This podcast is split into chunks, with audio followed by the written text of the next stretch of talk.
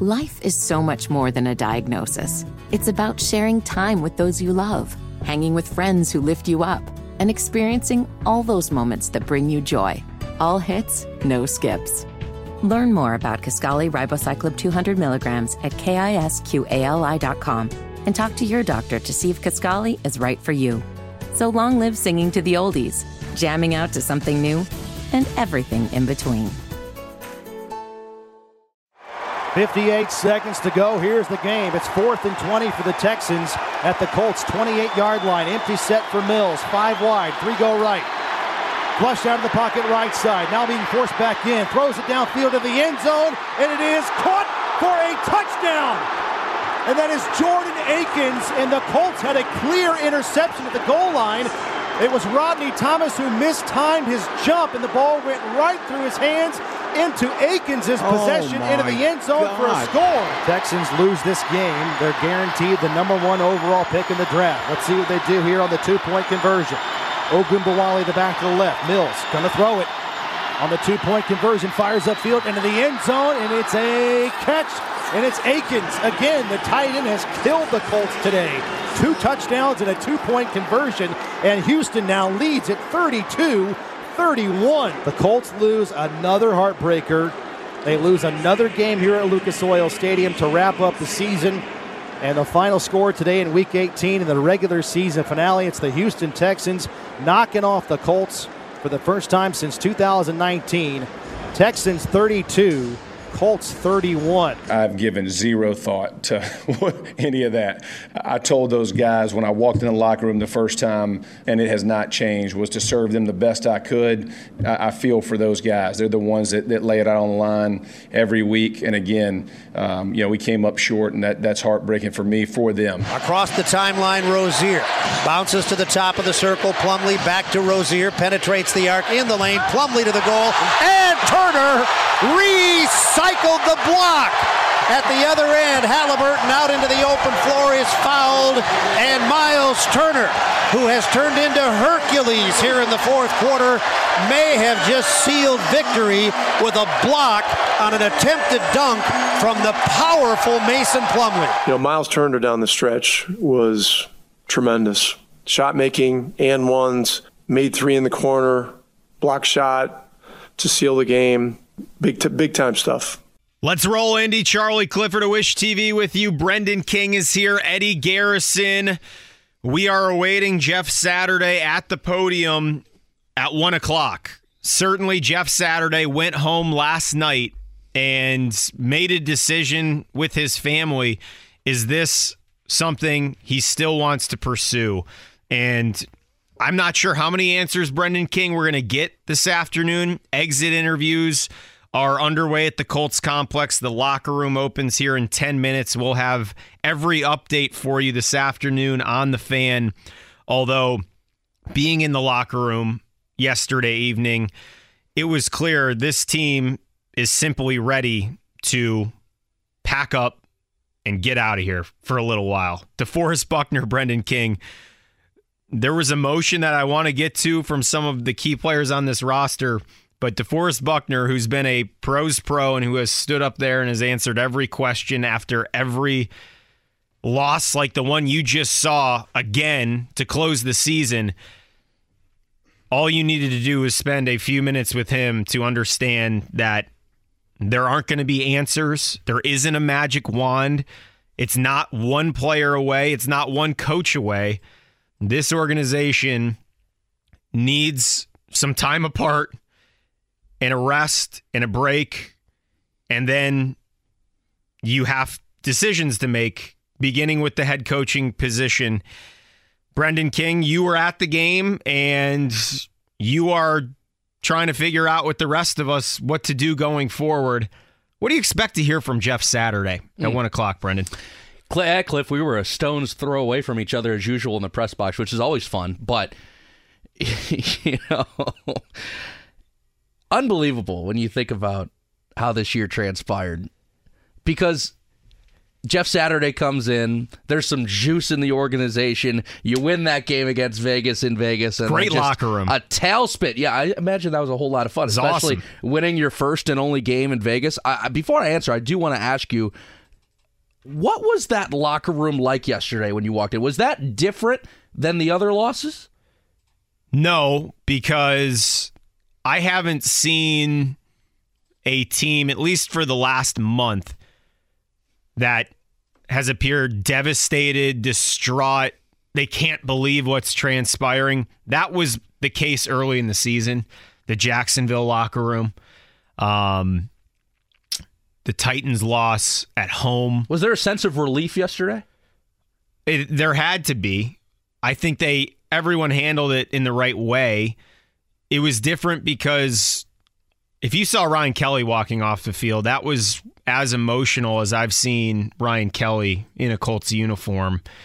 He was biting back some tears for sure. And we spoke with Ryan Kelly and he kept it real saying and this goes for everyone on this team and for every other team. Remember, Brendan King, there are 18 teams in the National Football League essentially feeling somewhat like your Indianapolis Colts this afternoon. The season is over. What needs to be fixed? What can be improved in the short term? And where are you going long term? It's important to keep that in mind. This is reality, Colts fans a firing, drafting a quarterback at four, that is not going to save you and return you to what you're used to around here. There's a ton of work to do. And I know the immediate question is well, what's going to happen with Chris Ballard as well? I would think that if for whatever reason, Chris Ballard doesn't feel like the conditions working under Jim Irsay are suitable, we'll get that answer from the organization today. And I don't expect Chris Ballard to be going anywhere, and that's going to frustrate many fans. You don't? No. To What blow- gives you that sense? to with this pick, with the removal of Ballard, you would blow up the entire scouting department. Ed Dodds, Morocco Brown, you got to remember you are that would be hitting the hard reset button here going forward, knowing that you have 108 days to get ready for potentially selecting your franchise quarterback with the fourth overall pick, or maybe even higher. We're going to get into that with David Kaplan out of Chicago later on the show as the Bears jump to the number one overall pick with Houston's decision to go for two and win that game yesterday. What a day, honestly. What a day! What a day. I mean, if and you we could be saying the same thing here at three o'clock, Brendan King. If you were in full tank mode, if you're listening right now and you were tank embracing, yesterday was a great day for you. Right? I mean, people were rooting for the tank and the Bears to get pile drive by the Vikings and the Colts to get beat by the Texans. And by the way, how sad is it that 9 and 8 won this division? 9 and 8 won this division. And the Colts, the preseason favorites, the team that I had the Colts at 10 wins. I did too. I had a double digit win team.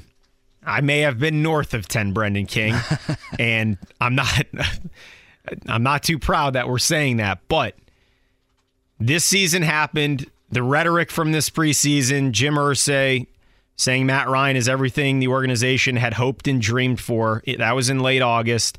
The clear rhetoric from Frank Reich, Chris Ballard, and the captains on this team. Goal number one was winning the AFC South. You leave the locker room last night knowing you won one game in the worst division in football. You have the worst scoring differential in football. You committed seven more turnovers than any team in football. You only scored more points than the Denver Broncos. You committed 37 fumbles, four more than any other team, the most interceptions, the second most sacks, the worst offensive DVOA. You started four quarterbacks over the final 10 weeks. You changed head coaches. Your general manager looked like he wanted nothing to do with the owner midway through the season. And now you have a fan base that's more upset than it's been. Skip over 2011. Everyone knew what was happening that season. Go back. You had Peyton Manning at the turn of the century. You knew the bumps were going to pay off. You have to go back three plus decades to feel the emotions that Indianapolis is feeling the day after a regular season ends. And that's where we're sitting this afternoon. And to your point, that's why a lot of people are happy that that miraculous finish happened the way it did. Cliff, let me play devil's advocate because as much as I think too that Ballard's sticking around, as an organization, and we've talked about this before, in what other big market would this fly where the GM comes back after this falls apart? I don't think any big market in the country would have that be the case. But why would an owner like Jim Irsay want a general manager like Ballard to make this franchise altering decision that you're going to have this spring when it comes to a quarterback? And even more of a franchise impacting decision of what you choose maybe to trade away in order to go get that guy when that general manager's philosophy and backing of the game has completely imploded in front of you when it comes to how this team was built. You talked about the sacks. You talked about the defense that now has the honor, I guess, dishonor of the biggest comeback in NFL history against them. Correct. Why would you want that general manager whose philosophy has just blown up in your face and impacted the organization in that way to make such a big decision? It's a fair question, and I'm probably in the minority here, but Jim Irsay realizes with the decision he made mid-season and the decision that came after to hire Jeff Saturday, he knows this franchise is a punching bag nationally. and at the end of the day, as tough as this year was, this thing was on the right track from a depth standpoint with the amount of Pro Bowlers this past season.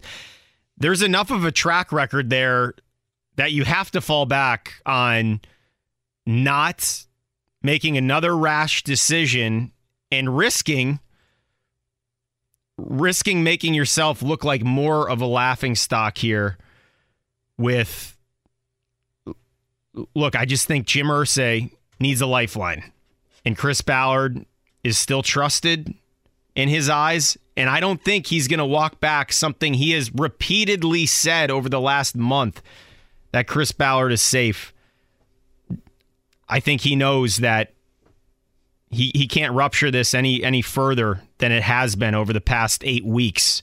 And I, a lot of people are going to be bothered by that, but that's just what my gut tells me, Brendan King. I always like a gut feeling. I will say a team that has the identical amount of wins, Cliff, to what this team has experienced in Indianapolis is the Arizona Cardinals. They just fired Cliff Kingsbury and they just fired their GM. They just fired their GM with them. They are starting over.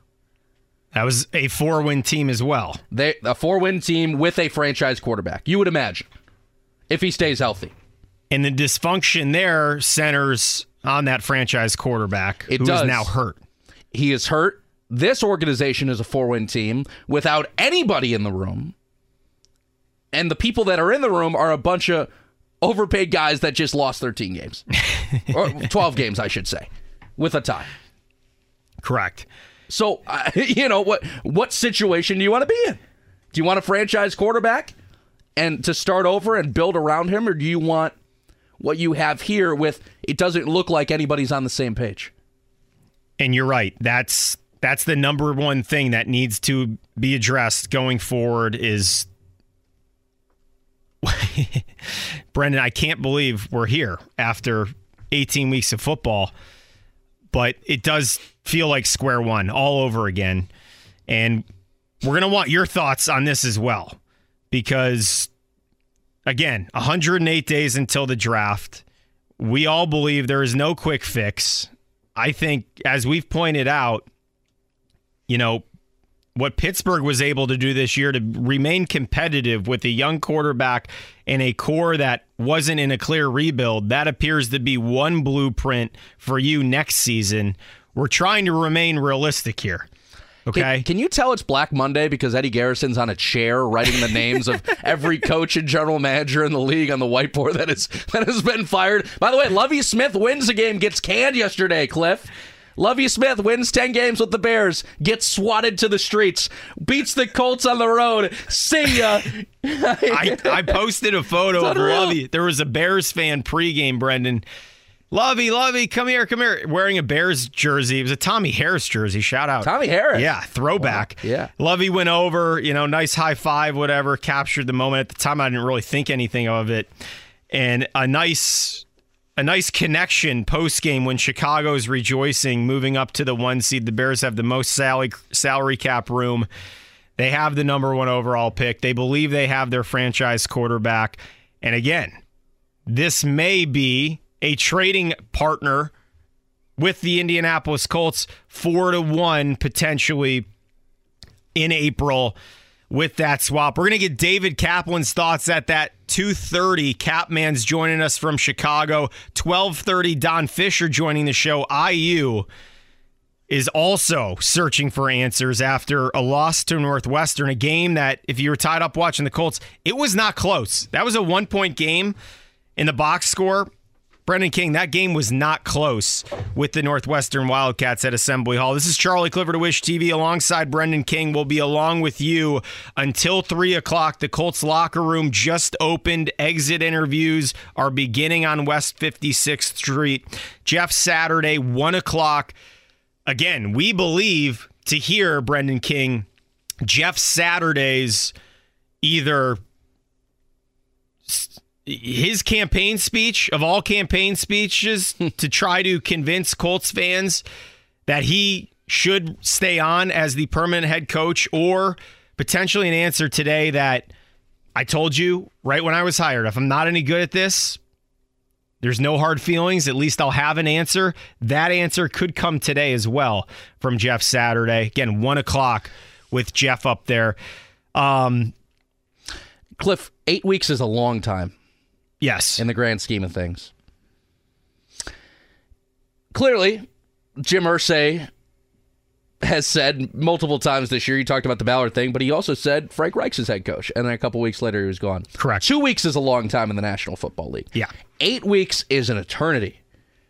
What Jeff Saturday said before the Vegas game, I think he just threw out the window because he's gotten a taste of it. If he truly believes that he can do it, it hasn't been a epiphany that he had in the recent days that he can do it.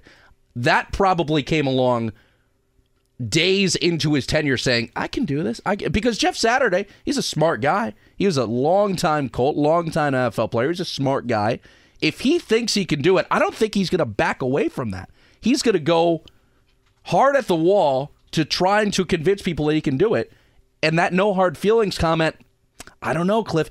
I think a guy like that has a really hard time going one and seven, right? One and seven. Yes. It, it's like a guy at the blackjack table that loses 200 is like, I'm, I'm getting that back and putting 200 more in. He loses 200 more bucks. I'm, I'm, I'm going back in. Right? And that's the answer we'll get today. Right. Because he's said everything the right way from a public relations standpoint. Jeff Saturday has handled this situation perfectly. And now is his first chance to really step out and tell us how he's really been feeling and what his future plans actually look like. Jeff Saturday, last night post game at Lucas Oil Stadium, headed to the podium. Sam Ehlinger was up there. Ehlinger admitted it was a roller coaster season. More reaction from the locker room on the way shortly. For now, here's Jeff Saturday closing out the season, seven consecutive losses, the longest losing streak in Indianapolis in 11 years. I can assure you, uh, losing as a coach is much more painful than losing as a player, in, in my experience. And uh, just because there's, you know, you're you're involved with all three phases, and so if one phase plays well, it doesn't affect the other ones, and vice versa. So it seems like you always go home with, you know, with with some kind of uh, difficulty to get through with the, the, that part of the staff. So, um, yeah, man, I'm not it's just a disappointing way to finish the season and, and uh, feel, feel for those guys. But again, um, I appreciate them, and I told them I was grateful for them, everything they did, showing up, never wavering, all the things that I asked of them. They did it each and every week, and, and the way they, they, they put it out there, uh, I was grateful to them for that. Cliff, you have sat down. That's some breaking news. Hold on. I, this is more I don't know breaking than the. Cliff Kingsbury stuff. You have sat in your chair for the first time. Are you comfortable in the studio? Are you you feeling good today? Brendan King, Eddie Garrison, I'm buckling in for what I think is going to be potentially a more dramatic day than any of us could have expected. I Did you just get a text or something? no, I didn't. Um, but this, I, I think we could have more news today, maybe than than we anticipated. Is that the Cliff gut? Ooh. I Is don't that know. the Cliff gut feeling right there? I, I I think either way, the Saturday update will be significant because Jim Irsay said originally, back when all of this transpired, Frank Reich let go. The 2 a.m. calls to Saturday, the lengthy meetings with Ballard. Man, if we could have had Hard Knocks on for that ride, that would have eclipsed anything that show has ever produced. I mean, imagine the Hard Knocks episode though coming up about the about the Lions. Oh, we can get to them in a moment because plenty of the NFL was rooting and is Yeah. remains in Detroit's corner again, a franchise that's trending in the right direction with a veteran quarterback where they've been able to make it work. Um, but either way, minus 87 in the point differential under Jeff Saturday, eight games. That would have been the fourth worst mark in the NFL, standing alone. I simply, Brendan King, don't believe it was anywhere close that as an evaluator, you're able to say that Jeff Saturday's your your option going forward and one of your best options.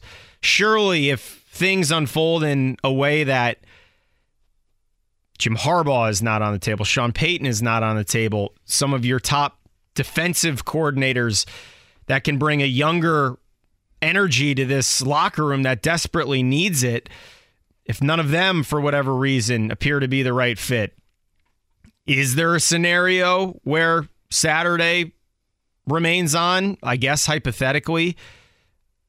Do you believe what what odds would you say Jeff Saturday heads into if you're if you're putting those odds up this morning, Brendan King? What are they?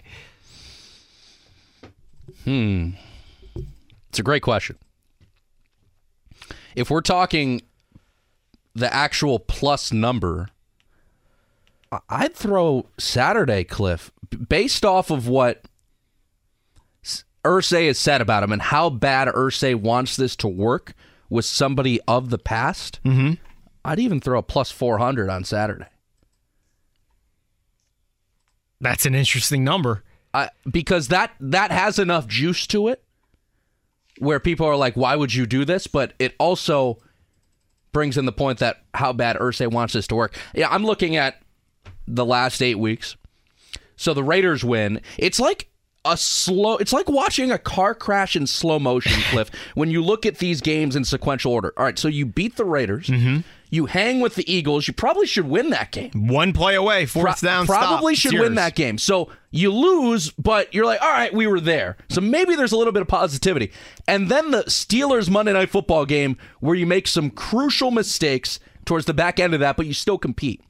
And then you go to the Dallas game and you compete for a little while. And then there's the implosion in the fourth quarter. That's when the roller coaster starts to tip down. It's like you're at Six Flags in Gurnee and you're at the biggest roller coaster possible and you could just see yourself, oh man, I'm going down. But you're still at the top, right? Correct. And then that's when the Vikings game comes along, and you you get dropped, man, at a million miles an hour. The Chargers game, you don't compete. You're on a winding and weaving road, no way to win that game. You get embarrassed in New York, and now yesterday, the roller coaster's coming to an end. You're getting back to the station, and there's this that there's that one more drop that surprises you at the end, and you get wrecked by the Texans towards the end of that game.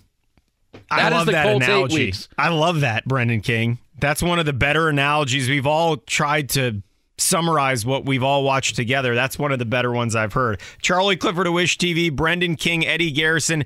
Eddie Garrison, I was trying to not tear up in the press box yesterday watching Nyheim Hines, Bills kick returner, former Colt gadget player here, have his career day and the best moment of his football life, the Damar Hamlin story, which we followed for the past week Hamlin tweeting all afternoon as the Bills locked up the top seed, beating New England, courtesy of former Colt Nyheim Hines' two touchdown returns, the first Buffalo Bill player to ever do it.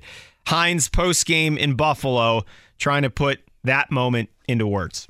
It was electric, and uh, you know we we've had so many prayers and so much support, and uh, be able to start the game off like that, it's it's amazing. I even talked to family and friends, and I just said, "Look, we're going to be ready today. Our boys are going to play spirited," and uh, just being around all those guys, even though I have not been here so a long time, it even motivated me. And uh, you you've seen like we have threes on. I had three on my thigh pads today. It's it's been amazing, but all that was for him, and I'm I'm happy for the things that happened to me. But I was spirited. I felt like he was out there with us.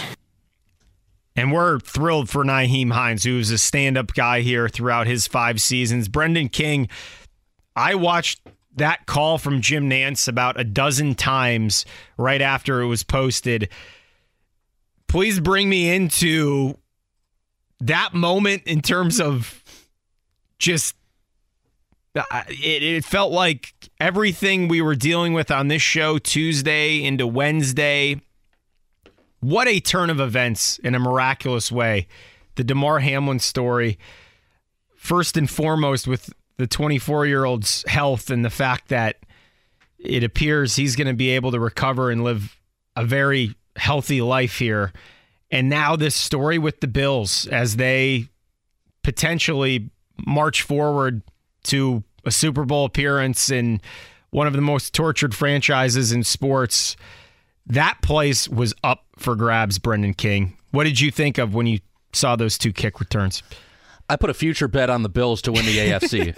uh, it's still at plus 250, boys. That's There's one thing you don't mess That's around. more than I expected. You don't mess around with heart and a feel good story in the playoffs.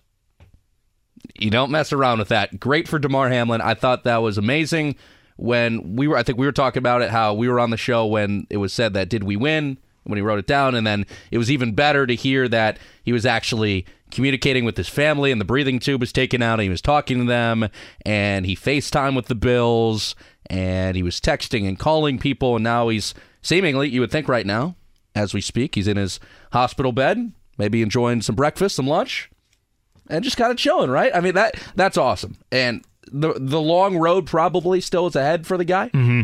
when it comes to rehabilitation and getting his strength back and, you know, walking properly and everything. But man, even better that probably he watched that in the hospital and was screaming his head off. And apologize. Uh, what I meant to say, Bills locked up that two seed. Miami now coming to Buffalo for a rematch. Again. Game. A little snow the first time around. We'll see as the Dolphins, you know, I would expect Teddy Bridgewater to potentially be under center the Tua Tagovailoa situation. That will be the story in Miami this week. Charlie Clifford of Wish TV, Brendan King, Eddie Garrison. The Colts locker room is open. The team is putting its final thoughts into the 2022-2023 regular season. Updates coming with that. Plus, IU basketball. What's gone wrong the last two nights for Mike Woodson? Don Fischer joins us. That's next on the fan. Life is so much more than a diagnosis. It's about sharing time with those you love, hanging with friends who lift you up, and experiencing all those moments that bring you joy. All hits, no skips. Learn more about Kisqali Ribociclib 200 milligrams at kisqali.com and talk to your doctor to see if Kisqali is right for you. So long live singing to the oldies, jamming out to something new, and everything in between. It's 12:30 in Indianapolis. Charlie Clifford of Wish TV, Brendan King, Eddie Garrison. Pacers a winner last night, 116-111. We're going to get the latest from Rick Carlisle, including his ringing endorsement of Myles Turner's recent play. Right now, joining us on the Mower Shop from Fisher's Hotline is Don Fischer, voice of the Hoosiers. Fish, great to have you back on. Uh, tough one yesterday. Many of us in Central Indiana you know, this game coinciding with the Colts finale. Bring us into the scene and the atmosphere at Assembly Hall as Mike Woodson's team attempted to dig itself out of an early hole against Northwestern. Well, obviously, they started off slowly once again, which has been a problem uh, that's happened several times throughout the year, especially against good teams. And they put themselves in a 17 point hole early. Uh, then from that point on, they tried to dig it out. They they were able to to actually get the lead. I think at one point in the second half, or came close to getting it, but they could never really get their teeth you know, in the Northwestern to the point where they could take hold. And honestly, it's it's a it's a problem right now that's been ongoing for several weeks. Yeah, it's a team right now that's struggling defensively. And uh, I, I can't compare it with the Colts situation uh, uh, in any way, shape, or form at this point uh, because there have been so many things with the Colts this year. But from Indiana's perspective, there's there were expectations at the beginning of the season. The media said they would be a Big Ten contender, right. all these kinds of things. And now, obviously, they've lost two in a row for the second time this year. Uh, they've lost five ball games. Four of those ball games, they've allowed over 84 points or 84 and more mm. in the four games that they've lost out of the five and uh, things have str- are uh, in a world of hurt right now, and it's not helped any by the fact that they've got two starters on the sidelines for an indefinite period of time. Yeah, Race Thompson, Xavier Johnson, as you mentioned, those issues aren't going to be solved anytime soon. Trayce Jackson Davis post game last night, Don said, "Look, Mike Woodson had a great plan. We didn't follow it at all defensively." Is it communication? Is it the inability for guards to simply stay in front of their man? What can you pinpoint about this defense that's simply non-existent at the moment? Well, it's it's from my perspective, uh, and my color analyst Eric Seward said this several times during our ball game yesterday. Uh, Indiana is just not picking up aggressively uh, defensively at the guard positions. They're not they're not forcing they weren't forcing Northwestern out of any kind of uh, pattern that they wanted to go to. You've got to be able to uh, be aggressive at the defensive end of the court. And I've I think I said this last week, to you guys. Uh, this is one of my big issues with this team right now. Right, is they continue not they continue not to match the opposing team's aggressiveness or their intensity level, especially at the outset of games or even at the outset of second halves. Hmm. You you have set you have to set the tone, and to set the tone, you have to at least match what the other team is doing uh, from an aggression standpoint, or you've got to be more so in that regard. You've got to be doing more of it, and. Right now, this team is not doing that. Uh, uh Bob Knight, and I said this before as well. Um, Bob Knight said the most important part of any basketball game are the first five minutes of each half. Yeah. Uh, if you, you set the tone at that point, uh, and you you not only set it for the other team, you set it for yourself. The intensity level that you must play with, and let's face it, these guys are not matching what we're seeing out there by the other team. They did against Iowa. Mm-hmm. I mean, that, that was a terrific performance in the first 15 minutes of that ball game. But then they allowed uh, North or Iowa to come back on them uh, toward the end of the first half when Race went out because that was a blow to them. There's yep. no question about that. It, it uh, fixates from a concentration standpoint and a focus standpoint, and you're worried about your teammate and all those kinds of things. But then you've got to overcome that, and you've got to go to the locker room. You've got to reset. Uh, you have to reset your focus, and you've got to really start to understand how important it's going to be to really buckle down. And right now, this team is not doing the things that they need to do on a consistent basis. It's that simple. So, Fish, as the intensity level and playing well early in halves coincide with each other, does that speak to why maybe the first part of this Big Ten campaign has been so challenging at times? Well, I think that's a big part of it. I don't think there's any question. I mean, they got down big against Arizona in the first half. They got down big against Kansas basically for the entire ball game. uh, but it started at the very beginning uh, against Rutgers. I mean, Rutgers came out and just you know they dominated Indiana in the early part of that contest, and then you've got to try to fight your way back into it. Well, the other team's already there with their intensity level, and they're not going to let up. And so, from that perspective alone, I think right now, and, and Trayce is right. I mean, this team has to understand they're they are good. They've they got talent, no question. But they're but they're not good enough to to go up against another team with the same amount of talent. uh, and just go through the motions or not execute the game plan. And obviously, this team right now, I mean, look at the straight line drives that Iowa had to the basket in the second half, and you had the same exact thing in this game against Northwestern yesterday. So they're not executing the game plan on top of all the other stuff we've just talked about. Fish mentions, look, the early 17 point hole, and then you come out in the second half, you don't score a point for the first three minutes. It just didn't come together. You look at the final score. Oh, they lost by one. No, there was a much different story yesterday at Assembly Hall. Don Fischer on the Mower Shop Hotline, out of Fishers. Charlie Clifford Wish TV. Brendan King here. Don, when you look at Jalen Hood Schifino, 33 points, most by an IU freshman since Eric Gordon in 2007. He had some issues with the turnovers. Through two games, as Mike Woodson's point guard, what are your takeaways from the highly recruited freshman? Well, actually, you can say he's played four games now in that regard right, because right. he played the two games prior to the holidays as well.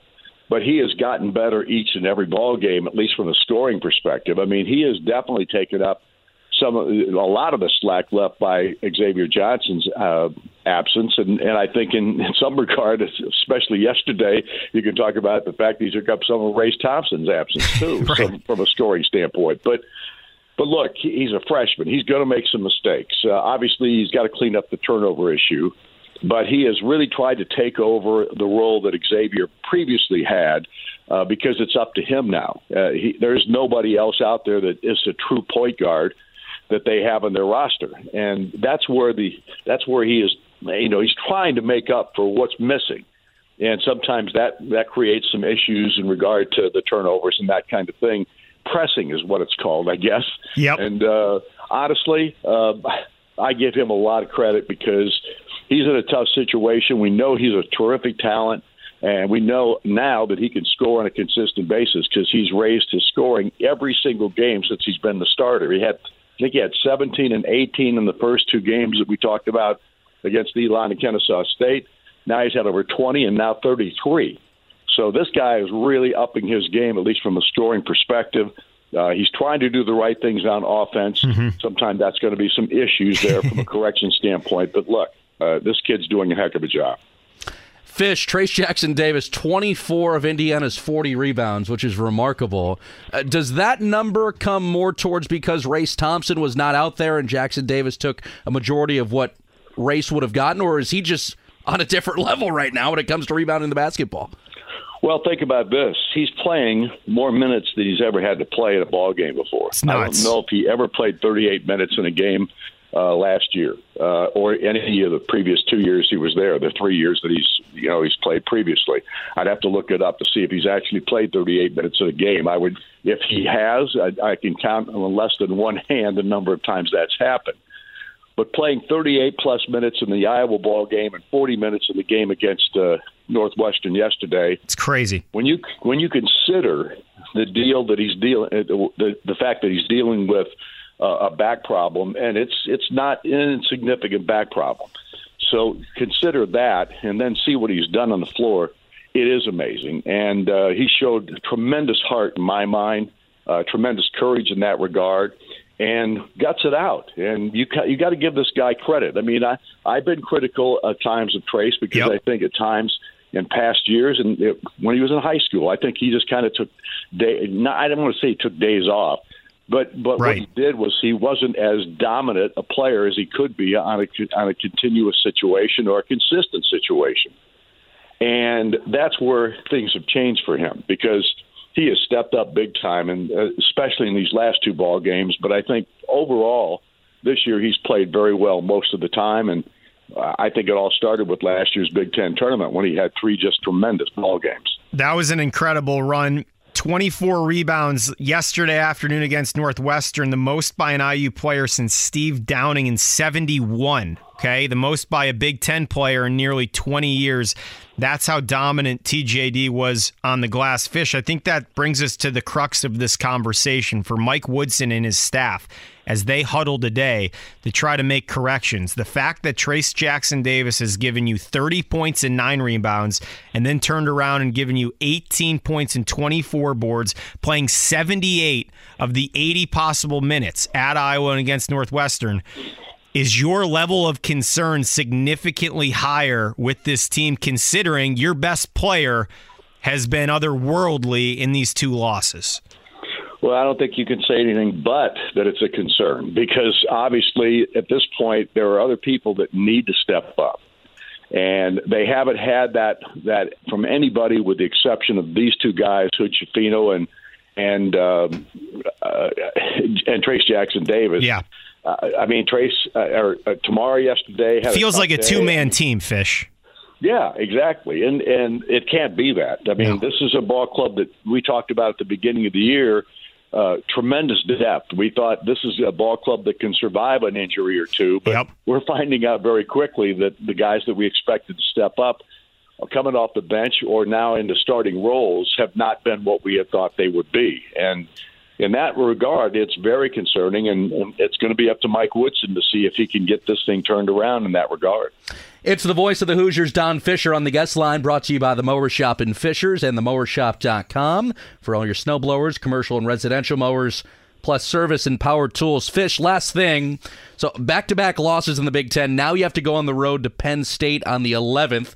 Penn State loses by double digits yesterday to Purdue. How difficult of all years, all your years calling games, how difficult is it for a team to go into a road environment with kind of your heels already squeaking back to the wall in some way? How hard is it to play on the road when maybe things are not going well?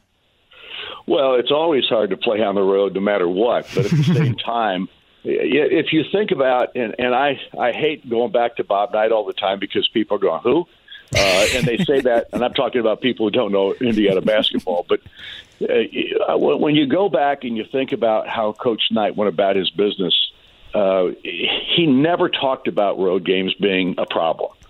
he never did. He never. He, he just said, "Hey, the the the floor is exactly the same. The baskets are the same height. Uh, what's the problem here? Well, the problem is mind. It's hmm. all in the head. It's in your head. Do you think you could win on the road, or you don't, or don't you think you could win on the road? That's a Terry Hoeppnerism. you think you can't, you're so mindset. You've got to have a positive mindset. You've got to believe. And right now, this team doesn't look like it's believing. And until they do, they're going to struggle. Who can be that third option for Mike Woodson, and who, if anyone, can find some defensive presence on the other end of the floor? This is Don Fischer. Fish, we appreciate you. Best of luck on the trip out to Penn State, and we'll see you back at home Saturday afternoon as Wisconsin, the 14th ranked Badgers, head to Assembly Hall. Have a great week. Thanks. Appreciate it. Thanks for having me, guys. That's Don Fish. Fischer. Great insight on Brendan King, what feels like a two man operation for Mike Woodson at the moment. Jalen Hood Schifino, star freshman from the state of Florida, 33 points against the Wildcats. Trayce Jackson Davis, 18 and 24 rebounds. Many would think, okay, that's a double digit win against a Northwestern program that continues to try to claw out of the basement in the Big Ten. No. In fact, the Wildcats led by double digits for most of that second half. And if not for a furious comeback in the final 48 seconds, that would have been much worse on paper than a one point loss. It is an interesting start to a one in three Big Ten campaign so far for Mike Woodson. Thanks to Fish for joining us. Charlie Clifford of Wish TV, Brendan King, Eddie Garrison is here. We have more coaching news and updates as the pink slips continue to move around the NFL. No updates just yet out of Indianapolis, but that's going to change at one o'clock when Jeff Saturday heads to the podium to put his interim run as Colts coach into perspective. Those updates on the way. Plus, Rick Carlisle's Pacers continue to make more impressive statements. That story when we come back.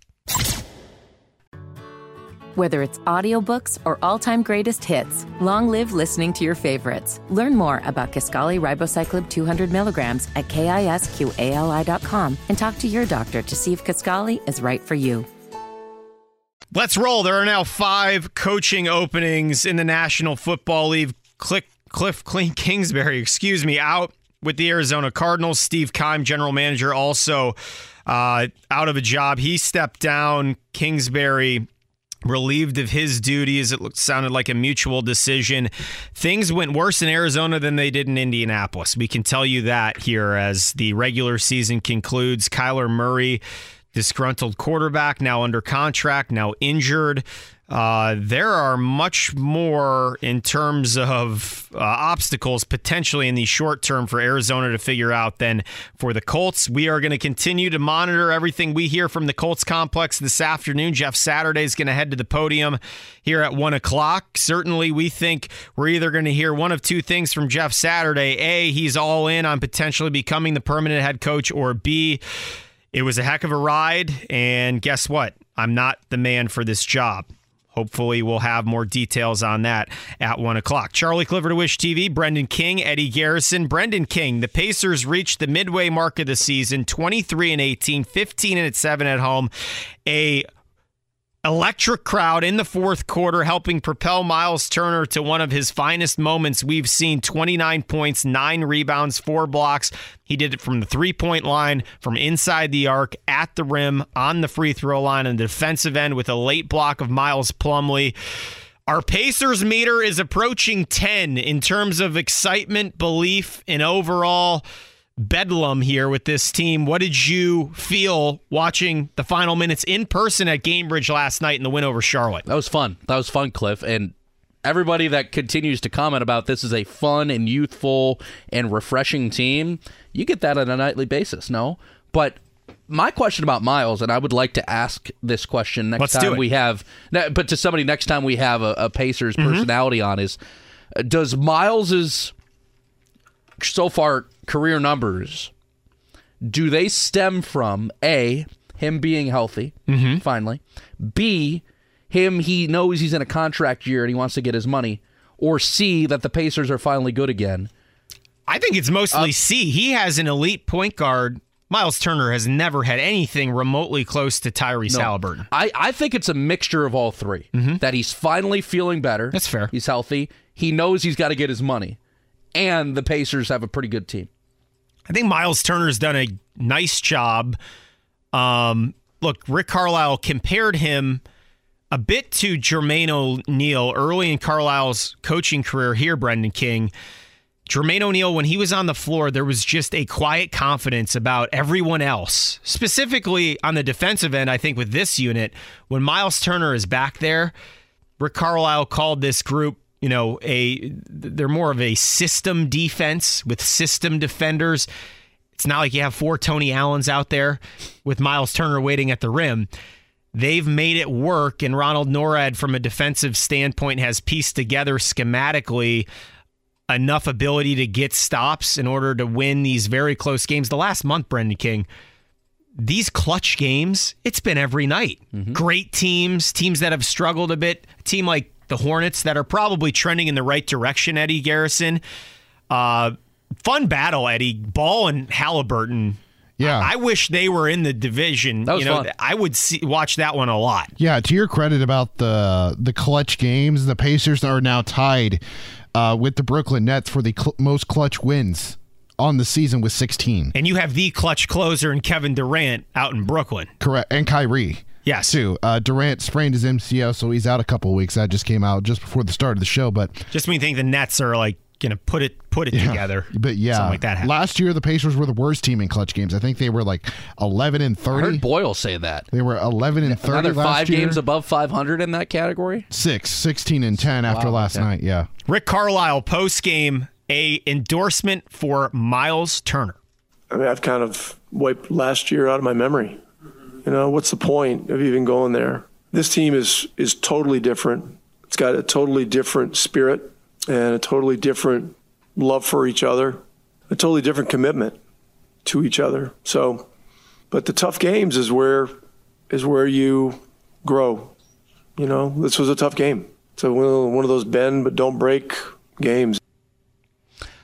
The spirit, the togetherness, a very clear picture of two different groups from Rick Carlisle, a candid Rick Carlisle last night, Brendan King. Man, I can't even imagine being in Carlisle practices and seeing what he has done for this team. I mean, such a incredible move to get him back here when they did.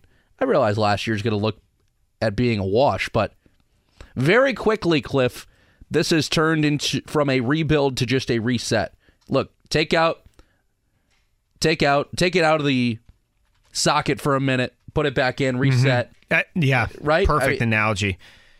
And Carlisle went on to say Myles Turner in his prime, he's playing the best he's ever played. And it's just a nice story from a head coaching perspective and for anyone who sits in the seats at Gainbridge Fieldhouse. Myles Turner is a very great person.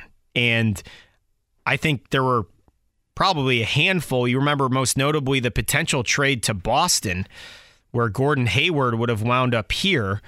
Think about playing the Hornets last night. Thank goodness that trade did not come together. And Hayward being here would have clogged up many things. I know, look, his lore in Indianapolis and college basketball sports history in this state will is untouchable. He's in he's up there near the Mount Rushmore, but the way the cards have fallen for Myles Turner, the fact that he is still here, he's playing the best basketball of his career. The younger players have looked to him as the centerpiece in terms of he doesn't speak a lot, but when he does, he's listened to. And now he's doing it efficiently from the three point line, from the free throw line, and in the post, which is a change. Hats off to Myles Turner. Your thoughts now going forward to New York Wednesday night the Wally Szczerbiak thing kind of sparked Wally. this for us who talk about this team for a living. At the Garden, this team against the tough Knick team, Brendan King. We might have to. Watch. We might have to watch. No offense to Chris Denari and Quinn Buckner, might have to watch the next broadcast right. for that ball hey, game. Just Mike to see, Breen's on it just, with yeah, Clyde. Bang! You know, just to see what Wally says at halftime. I do want to say it was cool. Mm-hmm. Uh, Gordon Hayward last night. He signed every autograph for every single fan that was waiting for him. That's the awesome. stuff I like to hear. Shout out Gordon Hayward, one of the good guys out there. Charlie Clifford of Wish TV, Brendan King, Eddie Garrison. We're coming back at the top of the hour. Jeff Saturday, do at the podium at the Colts complex within the next few minutes. What will Jeff Saturday say in terms of his future in Indianapolis? He did not want to speculate or give us much of anything following the loss yesterday afternoon at Lucas Oil Stadium. That's about to change, Colts fans. That story's next. Whether it's audiobooks or all-time greatest hits, long live listening to your favorites. Learn more about Kisqali Ribociclib 200 milligrams at kisqali.com and talk to your doctor to see if Kisqali is right for you. Saturday is getting ready to sit down at the podium to recap his eight games as interim head coach, and Eddie Garrison just picked the perfect soundtrack for you and I and everyone else in Indianapolis today. The sun is shining, Colts fans, and that is my message for you as 2022, the four win season is over. It feels a lot better for many of you this afternoon knowing that this team bottomed out as much as they did as a as opposed to Brendan King, a 7 and 9 team, someone who was hovering around 500. Really the feel you had with the Carson Wentz team one week, year ago. And this was the week, this was actually the day, Brendan King, Charlie Clifford of Wish TV with you, where Frank Reich was asked about Carson Wentz's future and completely skirted around the question. On this day last year, the first question Frank Reich received after losing the following, the last two games of the season, excuse me, was Is Carson Wentz your quarterback? In 2022, and he did not answer that with a definitive answer. Chris Ballard followed up that comment later in the week with the soundbite that was played over and over about at the time of the Carson Wentz trade, I do not regret the decision, and that laid the foundation for what we all knew what was coming next. They break up with the quarterback. There is very little in terms of disguise with the question this time around at the quarterback position. I posed the question to you earlier. The first domino in this entire equation, 108 days away from the draft, the pressing decision is head coach. There are five jobs out there, Brendan King Carolina, Arizona, the Colts, Denver, and where's my last one? Phone me a friend. Why am I blanking Houston. on the last? Houston. Thank you. you. Houston, Arizona, Houston. Carolina, Denver, and Indianapolis. Rank those openings, Brendan King. Oh my goodness. Eddie Garrison, you your expect thoughts as me well. to do that? It's one o'clock. Hold on, a a Monday minute. after the Hold on a season. minute. There is no off season in Indianapolis this year, Colts the fans. I'm sorry. ranking of those teams. I would go one Denver. Me too. Why is everyone immersed with the Broncos situation after you actually put hit play on that link of Russell Wilson's game tape this year? How bad that looked and how how tough that situation is financially to remove yourself from in a division with Patrick Mahomes. Yeah. Yes. Why is that better than this situation? I would say the final three weeks, Russell Wilson started to look like the old Russell Wilson. Uh, he looked good against, so granted, post Nathaniel Hackett. correct. Once Nathaniel Hackett left, I thought that offense looked a lot better. And I think if you get the right system in there, and especially if there is legitimate interest with Sean Payton and the Denver Broncos organization, I think that offense for Denver will be humming. They have a top five defense in the NFL in terms of talent, of one of the best cornerbacks in the NFL. You've got one of the best safeties. I think there's legitimate talent on all aspects of that team uh, to where the, somebody who's interested in becoming a head coach would turn there first. new ownership group. That ownership group is not going to want to wait around after making its investment, not only with the team, but a quarter billion dollar investment at quarterback. Okay. Well, that lines up with what we've heard nationally with both the New Orleans Saints speaking with Denver about Sean Payton's potential trade options. And then also the fact that Jim Harbaugh already has an interview lined up with Denver. There have been reports just within the last 10 minutes here coming into the fan via social media that the Panthers are starting to let folks know that they will not be seeking the services of Jim Harbaugh. Does that change anything here, Brendan King? No, I'm going to go Denver, Arizona, Indy, Houston, Carolina. The reason why I have Houston over Carolina is because they're going to get one of the two quarterback jewels.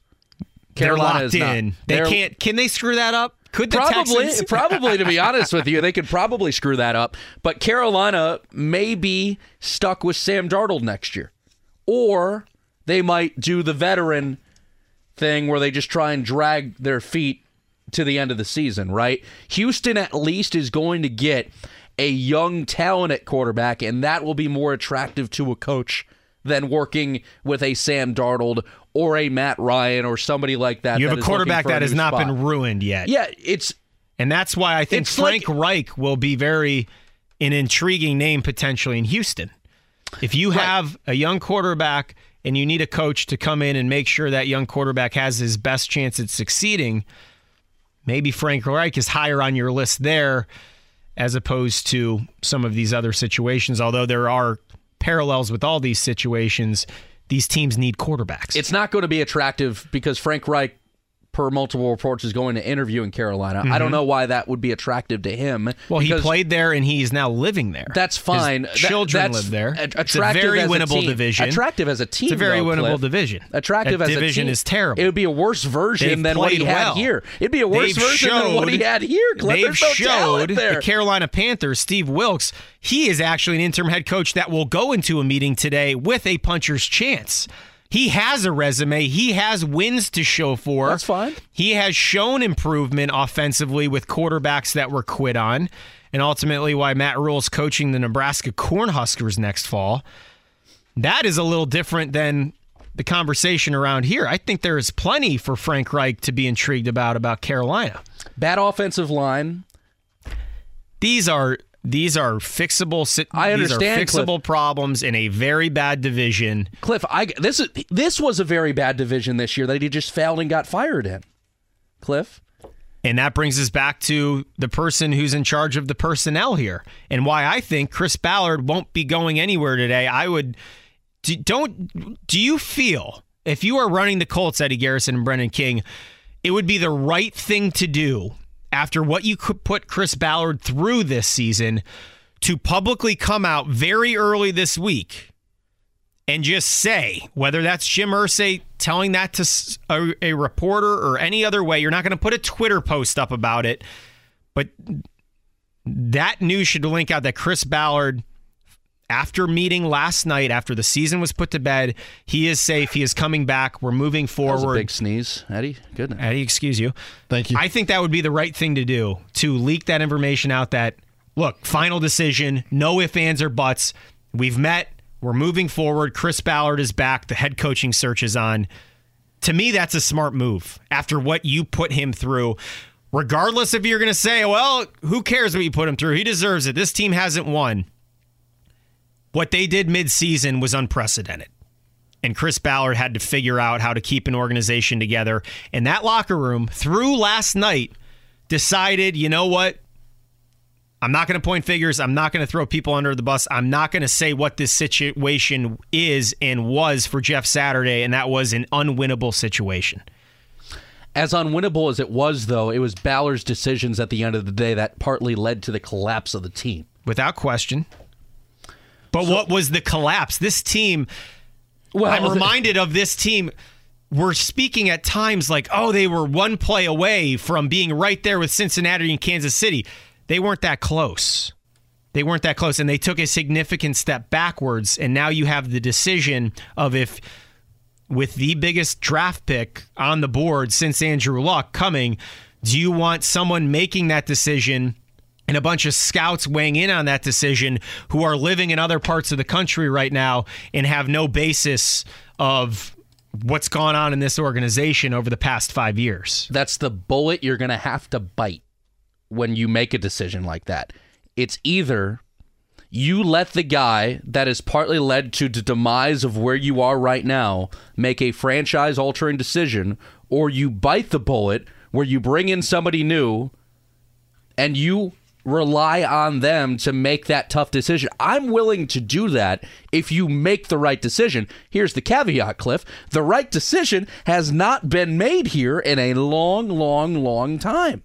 And do I think, do I trust the organization to go out and find somebody that will lead you to the promised land? I don't know, Cliff, because the interim coach that the owner believes so much in just went one and seven, be it with a bad roster. This is a mess. It's worst case scenario for Jim Irsay. He legitimately did believe things would get better under Jeff Saturday. It would spark excitement in the fan base. It would ignite a dormant offense. They did patch together some of the issues on the offensive line. I think that's number one bullet point Jeff Saturday's resume if he ends up pursuing this full time position. Again, Charlie Clifford Wish TV, Brendan King, Eddie Garrison, Jeff Saturday due at the podium any moment at the Colts complex to wrap up this season. But you're right.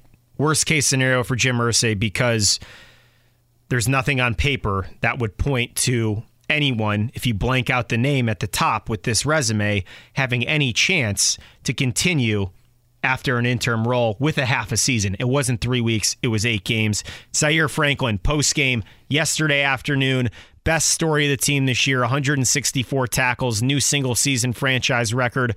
Zaire Franklin on really what he would tell folks on offense after what was the year of the turnover in Indianapolis. Emotions are raw, and you know everything is kind of up in the air right now. Um, but I just wanted to talk to each guy and just kind of tell them, you know, that I support them and I appreciated everything that they did from from Raimann, you know, kind of being thrusted in as a rookie in a left tackle situation and having to basically learn on the fly and how he had to battle back to, uh, you know, Pittman and just understanding that he had a tough year dealing with a different quarterbacks, but he still battled and led that receiver room. And, um, you know, the list goes on and on. Um, just guys, even Chase, you know, just and Matt, just appreciate how they came in, um, you know, in the beginning of the year and still made a big impact on our team. So, um, you know, I love this. I love this team. I love this organization. Um, it's been a tough year. Um, unfortunately, today was really just a combination of how the whole year has been. but we'll be stronger, and I know we'll come back better next year. Uh, disappointed we couldn't get the last one for the fans, but that's just how it went. Zaire Franklin, former 235th overall pick, now the single season tackle leader. Someone you will want in your locker room going forward. Little question about that on the Colts defense. Charlie Clifford of Wish TV, Brendan King, Eddie Garrison. For the first time this afternoon, we are going to open the fan phone line 93.5, 107.5. As Jeff Saturday heads to the podium, we want to have this conversation with you as Saturday begins his conversation with the local media here in Indianapolis. What should the Colts do at head coach? That is the first domino of this offseason. And we need your thoughts. You sat, you an- analyzed, you've conversed about the same 18 games on paper and on film that we saw this season.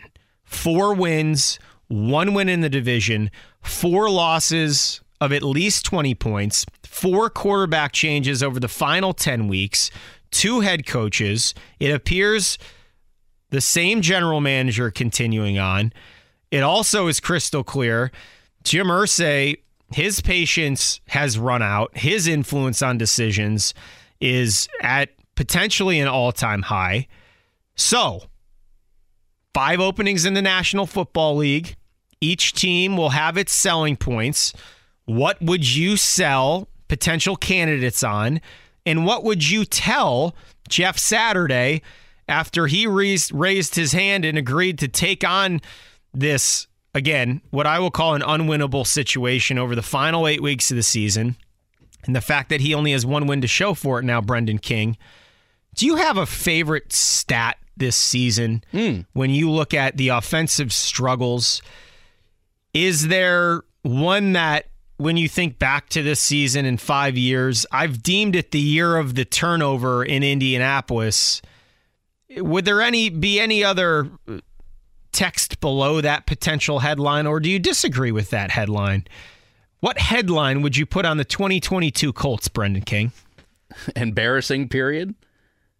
Th- that's all you need to say. And, and by the way, as you said, Cliff, phone lines are open 317 239 1070 for your Colts thoughts. Let's go. Jump in. E- embarrassing, Cliff. Purely embarrassing. And it didn't matter who you put out there, uh, specifically a quarterback, Cliff, because all three guys were throwing pick sixes.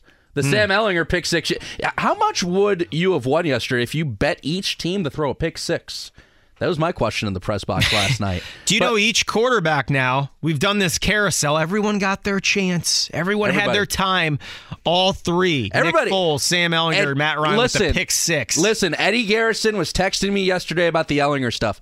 I got my answer yesterday. What were those texts? I got. He was trying. Open the was group chat to I have Indianapolis. I was so anti Ehlinger from the get go. It's fine. Like It- it's fine. I I- wasn't and I personally underst- offended. I mean, like I said last week in the YouTube chat when I was getting into interactions with people, I understand the aspect of wanting to see Mellinger, but like this guy wasn't even great at Texas. Like he was 24 and 17. He was so hit or miss. He was he had a roller coaster of a season and a career there. So I'm like, if you're looking at Sam Ehlinger and trying to comp- compare that to an NFL, I just don't see how it's going to translate over. Never, never said anything like that, as you know. But all I wanted to see was yesterday. I wanted to see yesterday with my own eyes to I fully determine what he is and what he could be. We got our answer, and now you can, with a better conscience, boys, say that nobody in that quarterback room has a shot in hell to lead this team back to where they need to be, and you could start fresh. There's an argument that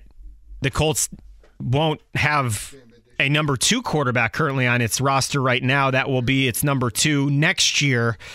It certainly feels like Sam Ehlinger, best case scenario, Brendan King, he is battling for that backup spot. Sam Ehlinger is a- an incredible human being. Great guy. He too he has not been in this situation. He has not had the coaching and the reps that Matt Ryan has had of 15 years of football. And the losing that inevitably comes along for every quarterback, unless your name is Tom Brady. We have Chris on line one. We need Chris's thoughts. Colts head coaching situation. Chris, everything starts with this decision. What would you do? I would pretty much get a, top name that you can get, but who really wants to come here? Like this, I mean, if you look at our coaching since basically Dungy, it's been pretty bad. And like, we don't like, do we really think that a guy like CJ Stroud is going to be a, how much is that really going to help us? It's a good point, Chris. You said, know. Chris, you said big name. There is only one big name in terms of a connection to this building. Is, does that mean your official first candidate's Jim Harbaugh, no questions asked? Well, I don't know. Is he is he coming here because he's basically going to be forced out of Michigan with Pilot? I just I mm-hmm. think the whole problem is you're going to be dealing with a GM that has not done much, and you're dealing with an owner that can't keep his hands out of the operate. Like he's just totally like Chris, one to ten, you're concerned that Jim Irsay's influence on all major decisions going forward is is a significant problem rather than an asset. Wouldn't want him as a boss. I think he does great philanthropy work and all Mm-hmm. that. I don't really care that you bought a new guitar. Nobody on Twitter cares that you bought a new guitar. Um, I don't know. I I like the idea of getting Sean Payton and getting rid of Ballard and letting Sean Payton just run the show. And that goes back to your earlier point. Why would Sean Payton leave the couch, leave the analyst desk at Fox for this? Yeah, you. I just don't think you can. Like, I mean, Sean McVay would be another big name, but you don't even have a quarterback, and I don't think there's any quarterback in the draft that's like completely awesome. Like, who's completely awesome that's that's going to turn the franchise around? Yeah, Like, Chris, we've been no one. We've been clear 108 days to get ready for that pick, and really up until a week ahead of the draft, maybe that's when you would see a jockeying of a pick swap inside the top four. So there's plenty of time to break down that tape and legitimately see, okay, who who could be the franchise? Because I'm with you, I just haven't seen enough from any of these three top let, names. Let me ask you a question. Yeah. Do you think Justin Fields is better than all the quarterbacks in the draft? We're going to get that answer from David Kaplan at 2:30 because I drove in here Chris thinking the same thing. Certainly Matt Eberflus last night meeting with Ryan Poles, the first question had to be, "Hmm, number 1, any of these quarterbacks, is there any question that Justin Fields should be the guy?" And I, I think that's going to be a serious topic of conversation that will only heat up with all the hubbub of the combine. I'm asking you. Do you Yeah. do you like Justin Fields over everybody else? I do. I, I do as well. I think he's shown you enough this year, for, really from a from a toughness standpoint as well, for him to continue to play out games and to continue to turn out highlight reel plays, especially with his legs. I would think build build around him, uh, and it goes back to what you said too. I, I think if there was a Trevor Lawrence name, if there was an Andrew Luck name in this draft, then maybe it's a different conversation. But it's clear to this point that there isn't that level of a prospect from what we've gathered so far. I mean, I like Bryce Young. I like C.J. Stroud, but I just think unless you're trading to maybe get Justin Fields, I don't think there's any point trading a lot to get the number one pick hmm. because you're gonna you're probably gonna get C.J. Stroud or Bryce Young. Like, I mean, that's just who it's gonna be. But Chris, appreciate you weighing in. We have Daryl on line two. I want to get to Daryl. The phone lines are very busy this morning. One day after the Colts' four win season, Daryl, what do they do next? Well, the first thing they need to do is they need to get rid of Chris Ballard. He's put this de- debacle together over the last five years, and and it's it's a disgrace to the city of Indianapolis, to the state of Indiana. Indiana, this way the, the way this team has turned out under his leadership. They need to bring a GM here that can turn this team around. They can't go after and, and draft a quarterback. They've got other problems they need to address first before they bring in a new bring in a, a rookie quarterback. Because the rookie quarterback with this team is going to get the crap beat out of them. You don't. You're not wrong there, Daryl. I mean, if you look at the numbers, 60 sacks, second in the league to Denver. I think Raimann has shown you enough to retain that left tackle spot. He made improvements, but with the investment up front, Brendan King, is there a bigger problem right now? And Daryl, I'm including you in this as well, than the offensive line, considering the financial commitment that's already on paper to that group. Disaster. Disaster, Cliff. When you look at what they are being paid, how underwhelming they have been, specifically at right tackle. And I realized Braden Smith got banged up yesterday. Braden Smith might have been the biggest disappointment on that line this year. Mm, to me. The whole offensive I line think you could go. much- Yeah, Daryl, who do you who do you want as head Who do you coach? think? Wait, you think Nelson was? I think he was right up there. I think Ryan Kelly's in that conversation as well. I don't both know, of them man. would both of them would admit that to you. Yeah, that right tackle spot. Well, of was a course, and this is taking man. Will Fries out of the conversation based on his inexperience. I'm willing to. Yeah, it's a different conversation between the two. Daryl, go ahead. Who do you want as coach? You can't you can't bring in a top a top head coach until you get rid of the GM. You got to bring and you go to Sean Payton. Okay, you're going to have the keys to the car. You you need to rebuild this uh, team where, where we're back to where we used to be and take us to the Super Bowl. You can't do it with Ballard because he. I mean, he's done nothing since he's been here. Absolutely nothing but destroy this team. Well, Daryl, you would have to go back to, to 17 to see what he walked into, and that that team had nothing on paper. I appreciate your call, and I know you're not alone with that sentiment. Look, we agree to dis- we agree to disagree at the moment. I, I think Ballard is back, and I, I would think there would be some sort of confirmation of that quietly behind the scenes to leak out early this week. Let's go to John on line three. John, in terms of the head coaching openings, Denver, Carolina, Arizona, Houston, Indianapolis, where do you think the Colts rank in terms of the most prized destination here so far if this head coaching cycle? You know, honestly, I don't know. I really don't. But one one thing that I wanted clarification from you guys yeah. was that I hear, you know, a lot of people, you know, calling him bargain basement Ballard. And I remember the very beginning of the year, week one or week two, all I heard was, we have so much cap space. We have so much cap space. But my specific question to you guys is I've always heard Ballard say this, probably about seven or eight times. I will not overpay for a player. But when I see all these people making acquisitions, are these other 31 teams making acquisitions throughout the year? I don't see them overpaying for players. So can you break that down for me? Well, they attempted to fill the gaps this past season. Yannick Ngakoue, Stephon Gilmore, I think it was clear through the first dozen games this season, this defense in Indianapolis was ready to win a playoff game. Many of you would agree that there were very few concerns if this team somehow, you know, take the offense out of the equation. This defense was ready to win a playoff game.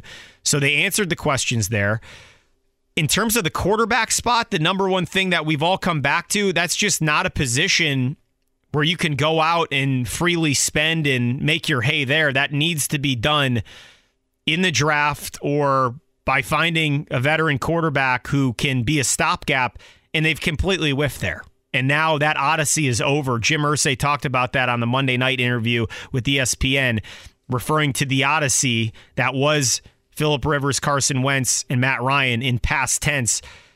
John, do you do you expect a rookie quarterback to be starting here week one? And is that what you think most Colts fans are looking for this season? Or are you okay with finding a different veteran quarterback that could provide some short term stability so you don't ruin your top five pick right away potentially?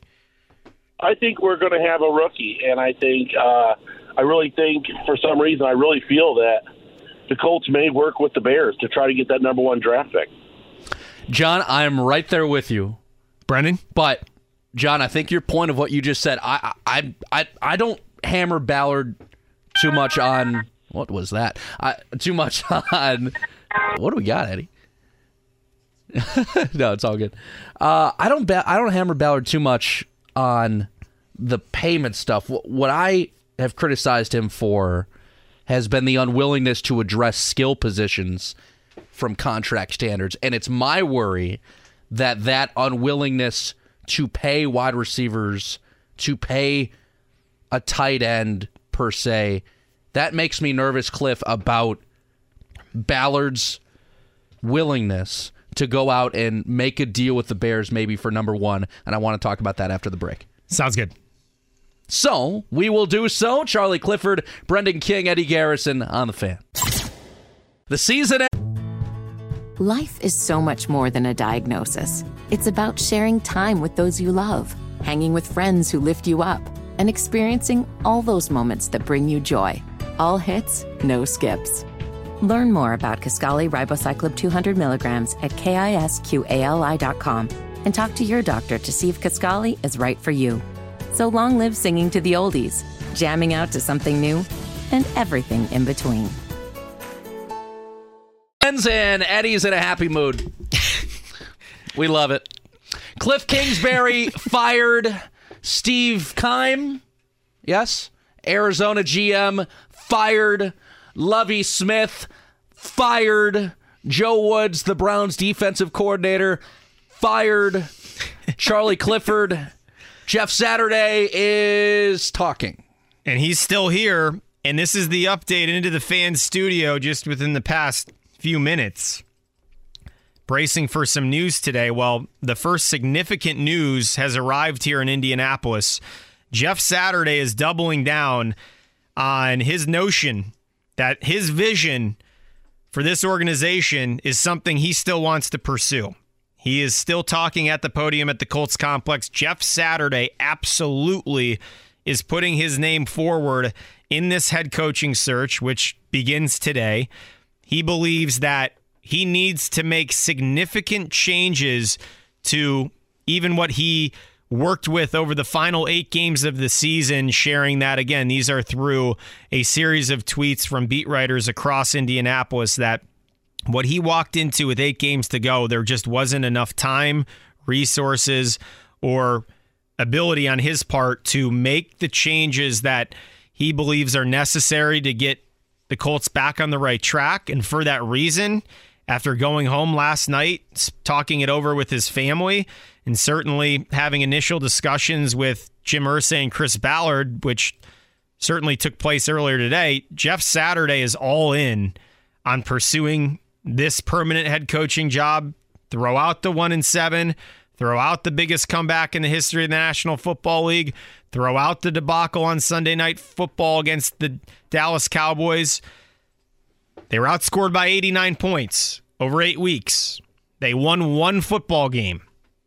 And Jeff Saturday still believes he's the right man for the job and he's going to give it his all here this week and moving forward to remain in the top seat for this organization. Brendan King, your initial reaction that Saturday is moving forward and isn't saying, thanks for the shout, thanks for the time, I gave it my best shot, handing the keys back over to Jim Irsay no surprise. Okay. I'd like to have a conversation with eight weeks ago Jeff Saturday. I'd like to hop in a DeLorean and go chat with Jeff at that point because I'd like I would ask the question, hey, listen, you're gonna go one and eight.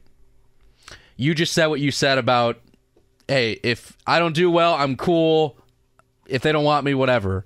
I would like to know what that Jeff Saturday would say about future Jeff Saturday going one and eight. Yeah, one and seven. Well, I'm sorry, me, one sorry. and seven. Yep. Felt like one and eight. Uh, felt like one and twenty. Yeah, felt like they like were also outscored by 80. Right, and that was also before the fourth quarter in Dallas. That was also before the biggest comeback in NFL history. That was also before scoring Mm-hmm. three points on Monday Night Football. You could go on and on and on. uh, I don't know, Cliff. Forgot like, about that one. If you're Jeff Saturday, eight weeks ago, seven weeks ago, wouldn't you? Wouldn't a guy like that say, "We were this bad"? What could I do to clean this up now?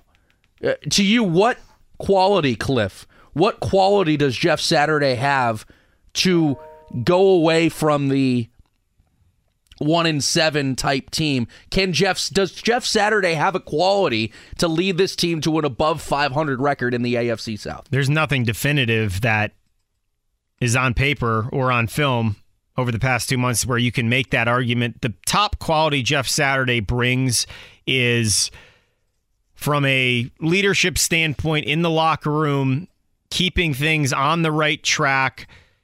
Look, after the pick six yesterday, Jeff Saturday is the type of coach, he still takes a few steps onto the field and is extending high fives to Sam Ehlinger in the offense after they're walking off the field after throwing a pick six. Jeff Saturday, uh, it appears behind the scenes, has had no problem getting in people's grills, challenging the execution level in terms of you aren't doing your job. Guess what? You're going to hear about it now. It appears that was one of the major complaints from Jim Irsay about Frank Reich late in his tenure. Irsay did not see the level of frustration and the fieriness that he wanted out of a head coach that simply didn't operate like that. Well, if Jeff Saturday is going to answer that question, you know, why is he giving high fives to quarterbacks coming off the field after they just threw a pick six? I don't see enough contrast in game when the ball's in the air, when things matter from a just a from him and Frank Reich, they, they appeared to be very positive, encouraging, forces on the sideline. If you're looking for something completely different to wake up this roster that you've invested in and built between five years of draft picks from Chris Ballard and the the stance of play it safe, keep the picks, do not mortgage the franchise, trying to bring in skill position talent. If if that's what you're hanging on to and you're just looking for that spark when the game matters, I didn't see enough of a difference on the sideline between Frank Reich and Jeff Saturday to even make that argument. They were very similar, positive, encouraging. And I know early on you can't go bust somebody after you just got the job two days ago. But even late in the year, again, this is yesterday. Um, you know, didn't didn't see that out of Saturday. Maybe that's not a big deal to those who are running the shop over there. Cliff, I did want to get to this as well in this segment. The Bears now own the number one overall pick. Again, 2 o'clock, loaded with guest Greg Rakestraw at 2. Stephen Holder will squeeze in at 2.15. And the great David Kaplan from ESPN 1000 in Chicago, Chicago sports legend. He'll be with us at 2.30. So the Bears own the number one overall pick after the Texans beat the Colts yesterday and the Bears lost to the Vikings. Yep. Cliff, my question to you are the Colts in a position to do business with the Chicago Bears if the Bears choose not to use that pick to maybe select a stud like Will Anderson, linebacker from Alabama, or somebody along those lines? It's a perfect situation. You already have the, the Colts, connection built in with Matt Eberflus. Do they have the capital to go out and make a move like you that? You do. Look at the defense that played at the level it did through the first 12 games. Chicago will be interested in veteran defensive presences to come in and expedite what is a complete rebuild there under Ryan Poles, general manager, who coincidentally was a college teammate of Matt Ryan at Boston College. I think it makes a ton of sense. Brendan King, it just comes down to dollars and cents in terms of what it would take to jump three positions and to control that discussion. Or it very well could already be decided. Look, Ed Dodds, Morocco Brown, the Colts scouting staff, their job they already have conclusions on the top quarterbacks. I can guarantee you the number one question Jim Irsay presented Chris Ballard and that scouting staff last night or maybe early this morning was, all right, what's who's the guy at quarterback in this class? And that answer, they already know what it is. And if it's not, if it's murky between between between Bryce and between CJ Stroud and Will Levis, you know, why why mortgage a ton to move up? That that could very well already be the answer at the Colts complex. And at four, you'll just wait and see one and two. There'll be one quarterback off the board there.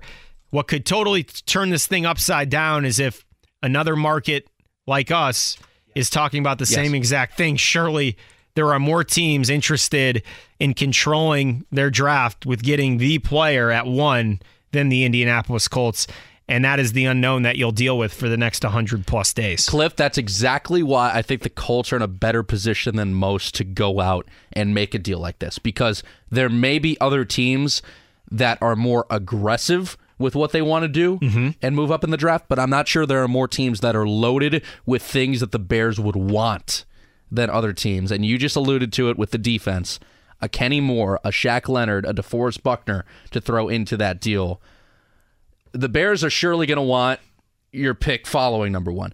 What else are they going to want though? Do they would they want two players and another pick, or would they want two picks and a player? That's the deal you got to figure out because if the Bears want more players than picks, the Colts would have the advantage probably over a Houston or over a New Orleans or just yes. spitting out a Carolina. Mm-hmm spitting mm-hmm. out those teams. Mm-hmm. If the Bears want picks, a Carolina, a if New the Orleans Bears want picks, Brendan King, they, this deal will not happen if Chris Ballard is making no. the decision. Hell so no. You but can X that off if, right if, now. If they want players and you want to dump salary and you want even more cap space, this this deal, Cliff, it's like you get an envelope from a bank and it's got your logo on it. It's got your name on it. This the Colts put themselves in position to trade up yesterday, and now it's a matter of execution, Eddie. I agree with you, But here's the one caveat to all this. We like to compare NBA and NFL trades and free agency and whatnot, but and the NFL off too off you don't see salary dumpings in trades. Mm-hmm. No, you don't. Teams don't do that. No. And I But these I, I these are unprecedented times I- that you're and I now getting. I still don't see Chicago doing that because they have a hundred million dollars in cap space. They have the money to go out there and spend. I, they they can take on somebody who's a young superstar if they wanted to pay them money, but I just don't see it happening with Chicago. And another thing to think about here: Does Chicago give Houston a call to move back to two, gain some assets, move back again That's a tr- see. That's the other attractive. to four? yeah.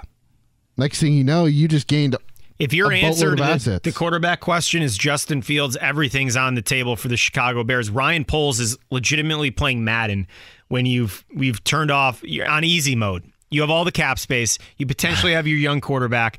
You have the trade options. You have a fan base that, for the first time in 20 years in Chicago, isn't ready to fire everyone after a season that you won two games.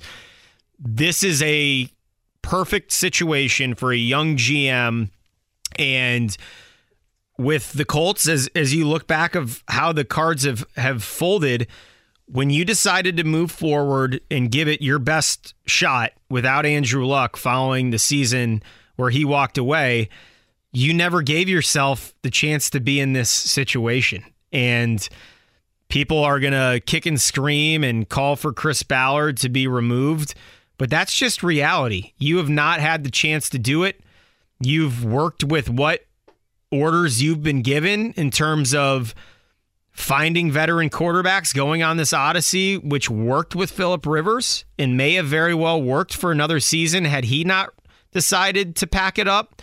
Uh, it temporarily worked with a very fun stretch last season with Carson Wentz and Jonathan Taylor. And now you've reached a new spot on the board where it hasn't worked.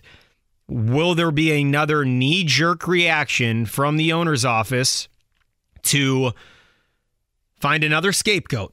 Let's go back to the scapegoats this year, Brendan King. It was first Rodrigo Blankenship, then it was Matt Ryan, then it was Frank Reich, then it was the analytics department, then it was Matt Ryan again. Now Jeff Saturday is saying, look, I wasn't able to impose my will. I didn't really get to operate under the circumstances that I wanted because it was weird. Let's just be real. He showed up. No one knew who he was. Obviously, everyone knew who Jeff Saturday is, but not in that position. Not. Kayvon Thibodeaux though. He doesn't know who he is. We're done talking about that. That guy's ridiculous. that guy's. But uh-huh. is there any bonus to throwing one more scapegoat on this four win season? Or can we all just take a nice little sip of reality and say, this was as painful as it was, the best thing that could have happened to the Colts? Now you have the pick that you need. And now you have a decision that you have to get right, and that starts with the head coaching spot. We're back on the fan. Charlie Clifford, Brendan King, Eddie Garrison. More updates from Jeff Saturdays wrapping up at the podium. Plus, what did we learn from the Colts locker room? Season exit day. It's completing on West 56th Street. We're back after this. With all due respect, Life is so much more than a diagnosis. It's about sharing time with those you love, hanging with friends who lift you up, and experiencing all those moments that bring you joy. All hits, no skips. Learn more about Kisqali Ribociclib 200 milligrams at kisqali.com and talk to your doctor to see if Kisqali is right for you. So long live singing to the oldies, jamming out to something new, and everything in between.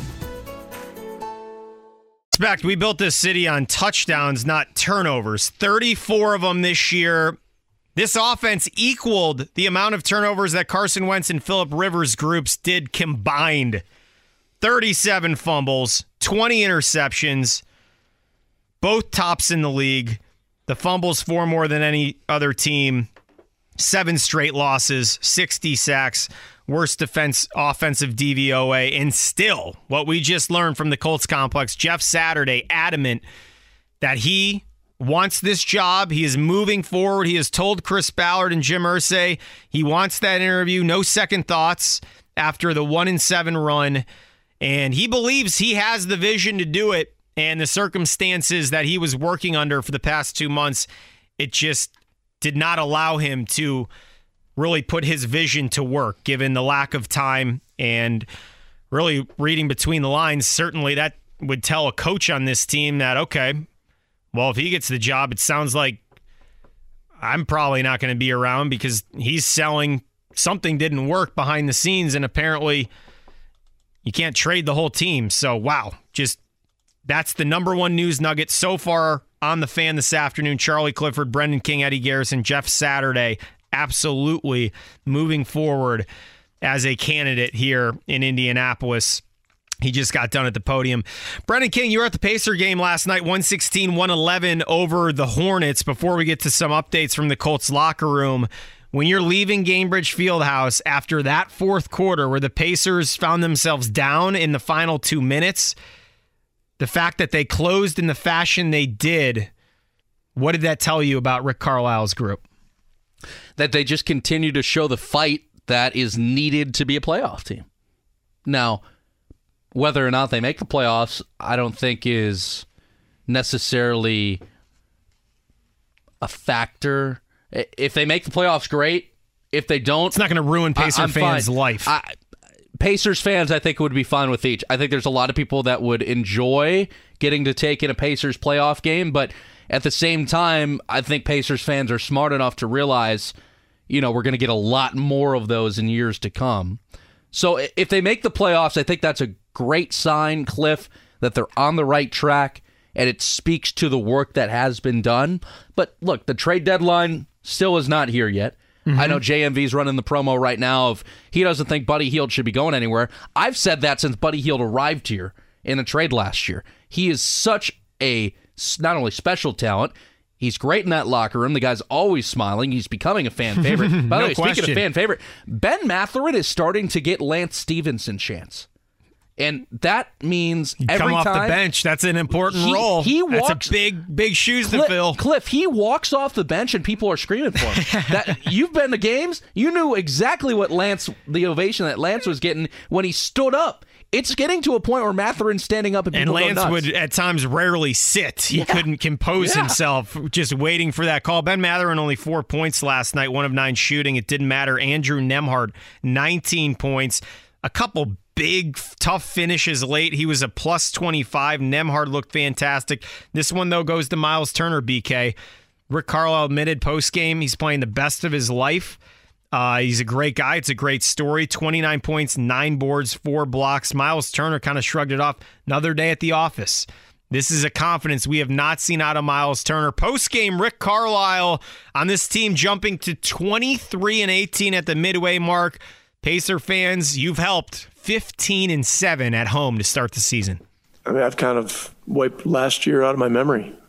You know, what's the point of even going there? This team is is totally different. It's got a totally different spirit and a totally different love for each other, a totally different commitment to each other. So, but the tough games is where is where you grow. You know, this was a tough game. So one of, one of those bend but don't break games.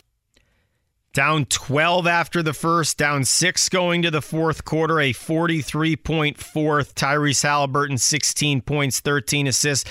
Brendan King, he had a Packer jersey on post game, the Oshkosh native, sharing that he's kind of a new Packer fan. So we don't think he was devastated with the Lions' upset last night at Lambeau. I wonder what a new Packer fan means. How are you from hmm. Wisconsin and you're kind of a new. We're going to need that answer from the face of the franchise soon. Charlie Clifford, Brendan King, Eddie Garrison. We're back with Greg Rakestraw at the top of the hour. Injury update from Shaquille Leonard. Which Colts key players just gave endorsements to close the season for Jeff Saturday to return as head coach? Plus the major takeaways from Jeff Saturday's exit Monday at the Colts complex. That's coming up at two on the fan. It's Jeff Saturday. Whether it's audiobooks or all-time greatest hits, long live listening to your favorites. Learn more about Kisqali Ribociclib 200 milligrams at kisqali.com and talk to your doctor to see if Kisqali is right for you. Are they going to keep banging that cowbell, or is Christopher Walken to be looking for a new name to come and spark a band that is just wrapped up its worst tour around here in quite some time? That was good, Cliff.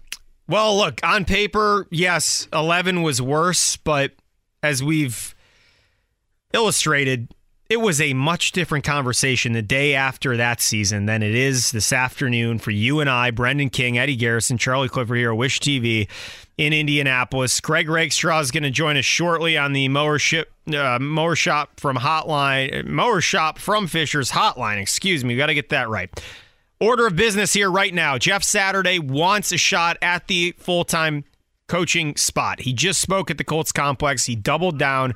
He has a vision. He wants to move forward. Shaq Leonard telling reporters he feels great, Brendan King. The second surgery to really fix that nerve potentially in his back that wasn't firing. He believes that that is now cleared up and now it is just recovery going forward. That is a huge story for next season. Ryan Kelly, DeForest Buckner, two members of the locker room that, when asked, did show support for Jeff Saturday's head coaching candidacy. Those are interesting storylines because what are they going to say? Nope, not the guy. Yeah. Need to look elsewhere. I think that needs to be taken with a grain of salt. I go back to when Nate Bjorkgren was the head coach of the Indiana Pacers. Oh. TJ McConnell came out and said, he's our coach and we support him. And then Nate Bjorkgren was ultimately canned. Ah, you got your parking pass. I didn't think we were going to hear Nate Bjorkgren's name today, Brendan King. So that's no, that's a change of events that, here. That make, but anytime somebody comes out and supports a yeah. coach, I, I, go back to the Bjorkgren thing, yes. and that, they know nothing they say is going to change no. Jim Irsay's mind. That is the decision no. that now will need to be made because I think some of us, or maybe like behind the scenes is Jeff Saturday just going home saying, "Oh gosh, how many games are left? How many practices?" Yeah. But no, he believes that he really wasn't able to get his fingerprints on things like he wanted to, and that if he is kept, Jeff Saturday, the most important thing he said today, significant changes will be ahead is that Jeff Saturday looking around that locker room last night. We were in there as he spoke with a few players. Again, he's remained so positive on the sideline. Some of you have pointed out why is Jeff Saturday giving Sam Ehlinger a high five after he just threw a pick six? That is the brand that Jeff Saturday at least showed us through eight weeks on the sideline. He was going to be ultra positive. There wasn't going to be any scenes on the sideline. There was to be no more drama from this team that brought so much of it upon itself this season. Publicly, a plus job. Public relations directors should take Jeff Saturday, what he just did for the past eight weeks, put it in a textbook and say, hey, as an interim head coach, when things go terribly on the field, this is how you handle things at the podium with the team, with your veterans. Couldn't have done a better job. Is that enough to give him the job? That is the question to lead Greg Rakestraw, the mower ship from mower shop from Hotline from Fisher's Hotline. I need the read, Brendan. Please give me the. Let read. me give you the I read. Continue to butcher this. Greg Rakestraw. They printed here. that paper for you, by the way. Greg Rakestraw, thank you for your time. The off season is ahead in Indianapolis. We will be glued to it all the way through the draft. Greg Rakestraw, what is the order of dominoes that will fall in the head coaching search? If you could give us your forecast of how these names will begin to fall. How do you see it playing out beginning this week? You know, I, you know, from a, from a Colts perspective, again, let, us talk about the Colts organizational flow chart first. Is, is Chris Ballard your general manager? That's mm-hmm. decision one. Once that decision is locked in, then it becomes okay. Is Jeff Saturday your head coach? Then at that point, it is okay. If it's not the case, then let's go through the interview process and let's see who is out there. So, in terms of you know other teams and who ends up going where and what that does for the Colts, I'm I, am reluctant to even go in that direction, just because okay. The, the, because the Colts have have are so messed up at this point and are hitting such a, a what we hope is a bottom on their way back up. It's a good point. You hope you you you you've got to fix everything internally first. In other words, I don't really care what 31 other organizations are doing right now. Mm-hmm. It's about it's about fixing what's going on here. And so once you make those determinations, now you can start to look at okay, who are the other candidates that you know deserve merit or deserve mention or deserve an interview here at 56th Street. Greg Rakestraw on with us. Greg, you mentioned the first domino being the decision on Chris Ballard. Surely he and Jim Irsay had a conversation either late last night or very early this morning about what to do moving forward. You remember one season ago that conversation transpired with Frank Reich in the room, and those three left that room knowing that Carson Wentz would no longer be the quarterback. Would it be the proper move from the Colts to quietly behind the scenes leak out confirmation? No ifs, ands, or buts. Chris Ballard is staying on. The season is over. The dust is settled. There shall be no speculation about this story. How would you expect the team to handle that? I think that is a. I think that's a conversation or a, a press release is worth putting together one way or the other. Mm-hmm. Um, I do know there is also a media requirement uh, in terms of Chris having an end of season press conference. Mm-hmm. I believe it has to be either this week or next. And so, frankly, if that takes place, that's your press release right there. Right. Um, you know, so some sort of announcing of that, I think, would be a good thing. So it, it, it's typical of situations like this where we're less than 24 hours removed from the end of the season. Because of the business of the National Football League, this thing will take care of itself sooner rather than later. Right. Until we get to that point where, like, you know, Eric Cartman staring at a watch. um, so and, and, until that gets taken care of, we're all kind of in that mode. Once it happens, those dominoes will tend to fall pretty quickly. Rake, I know this might be a very broad ask, but to you, after sitting in on the Colts postgame show all season long, how do you sum up the last 18 weeks? Hmm. Um, uh, uh, I, I, was what I would call um, the unlicensed director of therapy. it, it, my job on the post game show was allow people a chance to vent, yeah. to speak their mind, um, because it, it was far from fun most weeks. You know, let's face it. You know, even the four weeks that they won, you know, the Denver game was such a slog, was such a rock fight. Um, you know, the, the, the Vegas game was great, and everybody was giddy about the first game of the Jeff Saturday era. Second half you against know, Jacksonville was fun. Right, the, the, the, Jacksonville home game was, was just great in general uh, in terms of 34 points. And the Chiefs game was great in, in terms of kind of when that fell and how they played against Jacksonville. Other than that, I mean, it wasn't like there were losses where you go, man, you know what? The guys really played well today. no. that, that no. didn't happen. Um, and so, you know, my job was professional, you know, was to go out there and, and, and do the best we could, uh, you know, on the post game show and talk about the team.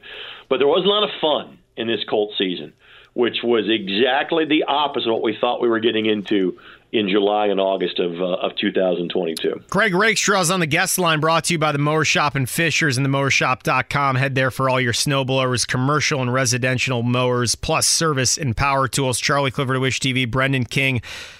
Greg, it's fun for fans. The conclusion yesterday Davis Mills heroics moving to the fourth spot, potentially being able to tango with the Bears. It's going to be fun for us, a conversation piece, the ability to trade up for the number one overall pick. The ripple effects of just how tough it was in the locker room that you and I saw throughout this season. Are Colts fans underestimating the damage from the midway point this season to the end of the season, what it did to the veterans in that locker room, and if those veterans are back, the implications that could have for next season? How do you read engage that question? No, I mean, guys have short-term memories. I mean, this, you know, you you will throw this one away quickly. Mm-hmm. Uh, I hope there are things that sting and motivate and serve as reminders going forward for everybody that was involved with it. But when this group officially really first gets together for OTAs in April, everything will be about charting a new course forward. Again, whether it's the same head coach or a different one, whether it's the same general manager or a different one, uh, because there will be such turnover. Um, even though a lot of key pieces are still under contract for this football team, you know, no 53 man group, no 90 man group is ever the same from one year to the next in the National Football League. So I hope there are reminders as to just how not fun these last 18 weeks were. But at the same time, once this group gets back in the same room again about three and a half months from now, sure. Um, everything will be about what you can do better in 2023. Greg, Steve Wilks is going to have a similar conversation with ownership in Carolina. He inherited a one-win team, finished the year 6 and 6. Jeff Saturday walked into a team that had 3 victories and a tie, won one game for the remainder of the season. It feels more today that Steve Wilks is potentially more unlikely to retain his spot than Jeff Saturday. Please explain that one to me. Uh, because Steve Wilks is not a Carolina Panthers franchise legend, and Jeff Saturday is. Um, Jeff Saturday reminds people, including Jim Irsay, of a much more successful time for the Indianapolis Colts. Jeff Saturday's name is in the Ring of Honor for the Indianapolis Colts.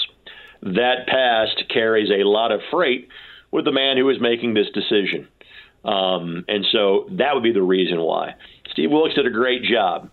But clearly, uh, you know, Mr. Tepper and, and the folks in, in Carolina, uh, I think, are looking for a bigger name, a bigger splash than bringing back the guy who was the interim coach. And while yes, he was six and six, still a seven and ten football team, and a team that obviously is at a similar position of the Colts. You don't have your franchise quarterback. You don't have your future guy at the QB spot. You're at, at some to some degree you're at a start over point for that franchise, kind of like you are for this one as well but uh, curating would be the difference. Past history would be the difference between those two names. Brendan, I wonder if the glory days, if that, if that's going to be why this is moved forward, will that further tarnish anything with you know why? it, it seems like if if you're going to cling to that, I, I think a lot of people are going to have be very upset in the next couple weeks. That's just my gut feeling. Well, if they go with the historical factor, Jim Harbaugh is out there. That's a question for another day. Rick, I want to ask you about the quarterback situation, what we saw from Sam Ehlinger yesterday. This has been a topic that you and I have talked a lot about over the last three weeks or so, how we have wanted to see Sam more. Was yesterday, Rake, enough for you to determine whether Ehlinger is backup quality or if he even will be on the roster next year? I think he'll be on the roster next year. I think he's the backup quarterback. Um, I think given where the Colts are drafting, you have to take a QB. You know, you know, because as a franchise, while we can cite the last six years, the last eight years, you know, pick your time frame that you want mm-hmm. as not being what's expected around here or as as is hoped. Again, it is rare the franchise has been this bad. And historically, this is a good sign. When there have been years like this, they have bounced back quickly. Six wins in 2001 became 10 wins in 2002. Great point. Two wins in 2011 became 11 wins in 2012. Four wins in 2017 became uh, 10 wins in 2018 right. and a playoff victory to boot as well. And I bring that up because you generally don't have the chance to make this high level of draft pick back to back years. We all hope that's the case for this franchise. And so, because of that, the thought is hey, if you're sitting at four, you better be taking a quarterback. Um, did we see enough from Sam to know? No, in my estimation, we did not. Agreed. Um, but at the same time, I also, again, just general sense of the situation tells me Sam Sam can be a very good backup quarterback, potentially a starting quarterback in this league, but there will always be some limitations with Sam. Mm. For what he has from a leadership standpoint, from an intelligence standpoint, um, you know, he's, he's just a, a, a smaller guy for the quarterback position. You've got a chance to draft a first round talent with the fourth overall pick in the draft, maybe higher if you feel the need to move some capital to be able to get up higher to get the quarterback you want. I think the Colts have to go quarterback, regardless of what the GM status, regardless of what the head coach status is you got to go quarterback at four at this point. Rake, I'm with you, but if you're the Colts, do you have to tap back into the veteran quarterback market if Ehlinger's your backup, kind of just to give you more of a safety net? Maybe, but again, maybe maybe you carried three. You mm. carried three for a good chunk of this year, um, and I think the expanded practice squads allow a little more flexibility, uh, you know, on things like that. I mean, let's face it. Um, we thought the Colts were great at backup quarterback this year. it was how, by how far the best they had done on paper under Chris right. Ballard. Right. I mean, uh, trust me, I know the guy that, that researched for the preseason football games. You know, I can tell you how many rosters had two guys that appeared in Super Bowls on their rosters as a quarterback. The answer was one. Mm-hmm. The Indianapolis Colts. That team just won four games and didn't win from November the 13th on. So maybe you go and get a veteran quarterback, but honestly, if you look at the backup quarterback situation in most NFL franchises, there's not exactly a guy to go, hey, I feel good about it. Well, You Rake, know, Rake, let's go here then. What's the likelihood that Matt Ryan would agree to coming back with no guarantee that he's the week one starter and it actually being sold much more likely that, hey, this is your chance to pay it forward and really mentor a top level talent here to close your career? What's the likelihood of that?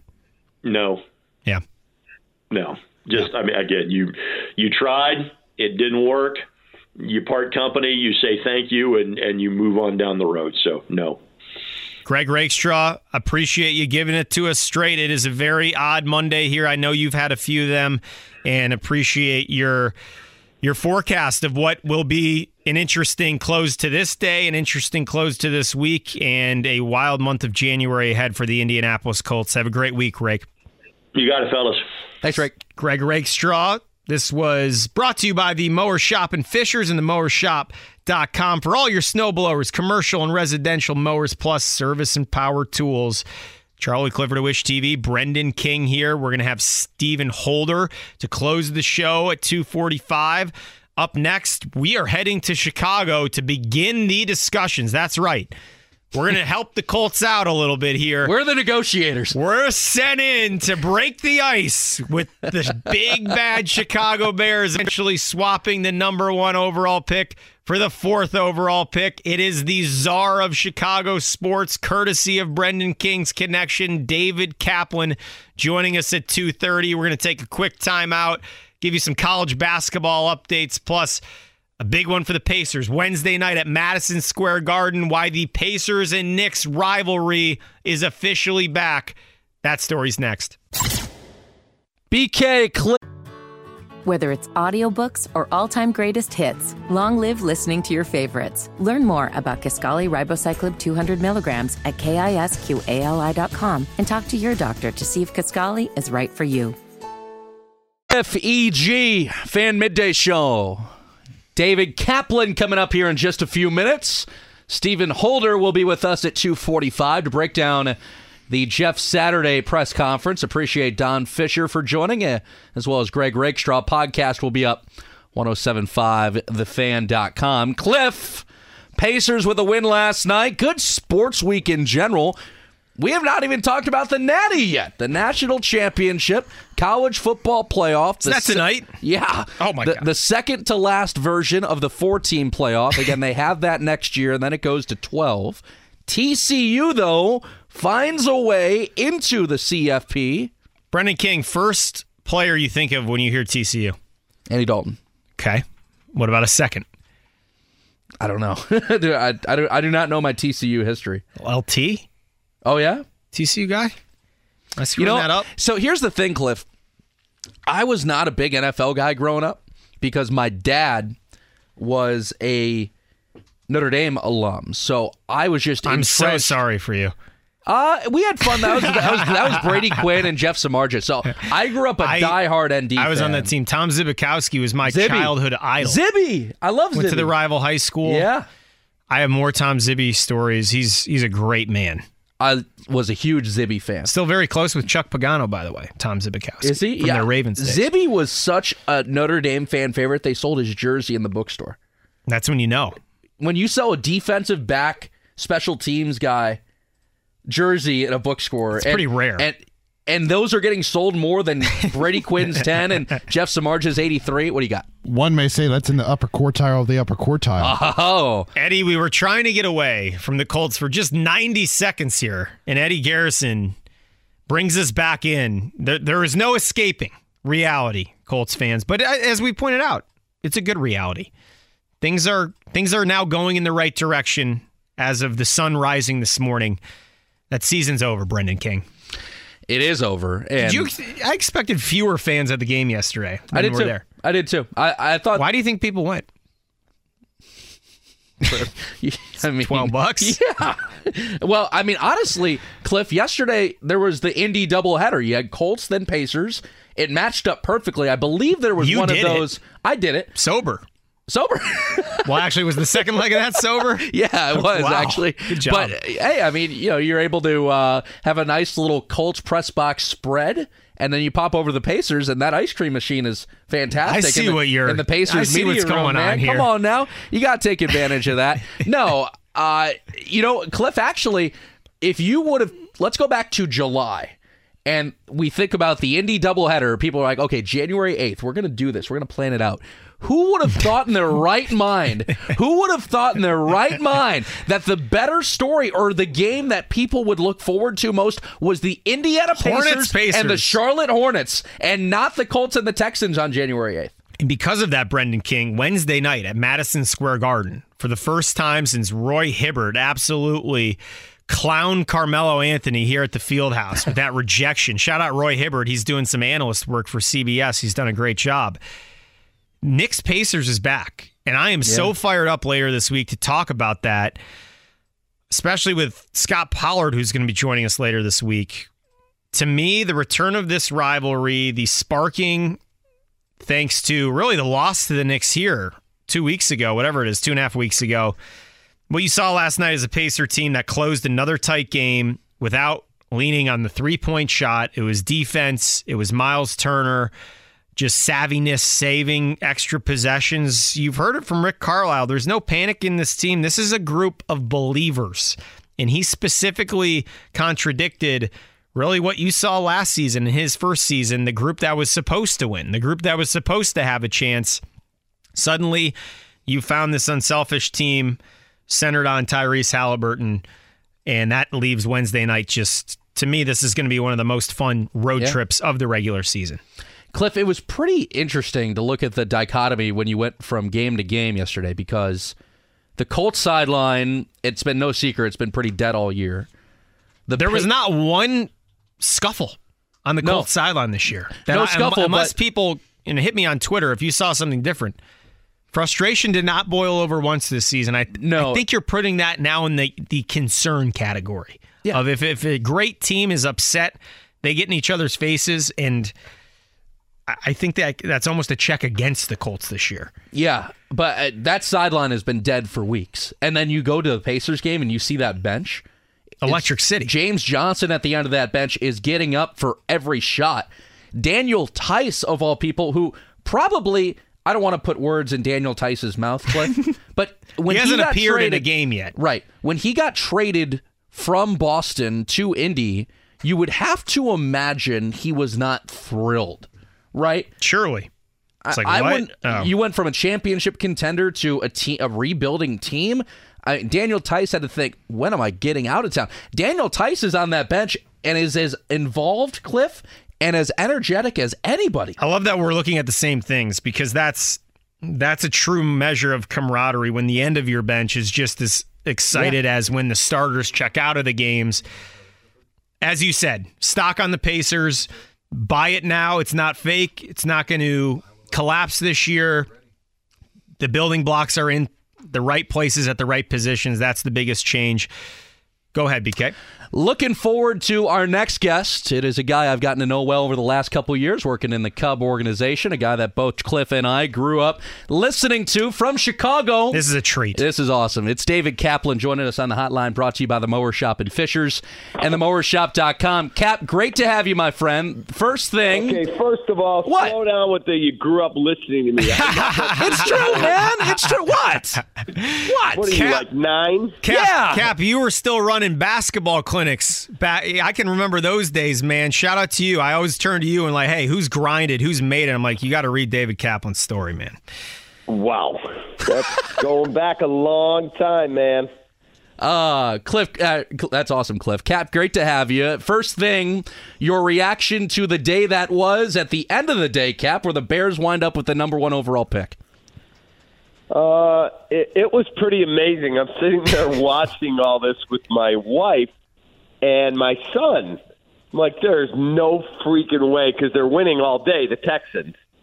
And I was amazed by the number of people, like intelligent in the media cover the team people. oh, I think the Bears are going to cover the number against the, the Vikings. I'm like, do you guys realize Nathan Peterman started four games in his career and loses by an average of 27 points? They are not trying to win, and if they are, then they really need to just fire everybody that's there because they're the dumbest people in the world, and they're not. So I'm watching this. I'm like, wow, the Texans are up significant. Ah, here come the Colts. The Texans are down. It's over. Little did I know that Lovie had already basically been told he was out. Right. And so that was his big middle finger to the owner, like, yeah, make sure you give me my checks and good luck. You're picking second. That was awesome. The McNair family Christmas card list has just been updated. Unfortunately, the Smiths will not be receiving one. Uh, Cap, we're getting right to the heart of this thing. Colts fans need a quarterback. They are very enticed with a potential trade option with the Bears at one. How likely do you think Ryan Poles is like to pull is is to pull the trigger on a swap to move out of the number one spot cap? Oh, I think it's a lock he's moving out of it unless somebody calls him and gives him, you know, just an insane deal for Justin Fields. And I don't think he wants to trade Justin. I think Justin is really, really well liked in the room. Okay and he's a great leader. He's what Jay Cutler never was a leader yeah. of men. So I do not see a scenario where Justin isn't our quarterback, except this proviso. It resets the clock on Ryan Poles because now he doesn't have to pay Justin after next year. Correct. He has a quarterback on a rookie deal for five more years. Beautiful. Management, if they sign off on doing that, would then be saying, yeah, you're not going anywhere for a long, long time. So does he pull that off? I don't think so because of how good Justin is in that room, how much they believe in him, and he's a good player. So I don't think it happens, but I think he takes every freaking call as he should.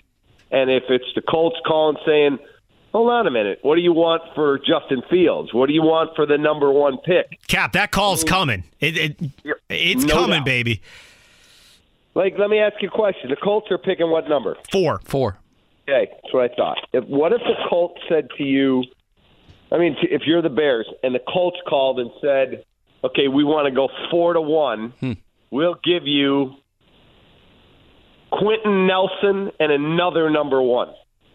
Right, you're one next year plus our four plus a veteran top line Pro Bowl talent. Correct? That's what you're laying out. Correct. So all of a sudden now, if you're the Bears, you have fixed one of the big problems on your team. You need a guard. You got to get one. Now So- be careful, Cap, because plenty of Colts fans after the tape this year are wishing they would have walked back that extension with Quenton Nelson. I don't know if it's all on him. The line was an absolute mess. They gave up 60 sacks. Only the Broncos were worse. But when Ryan Poles pops in that tape, it's not going to look like the Quenton Nelson tape from two or three years ago. He he admitted as much last night post game. Okay, so what if they said uh, DeForest Buckner? Now you're And- onto something. Yeah. Now you're onto something.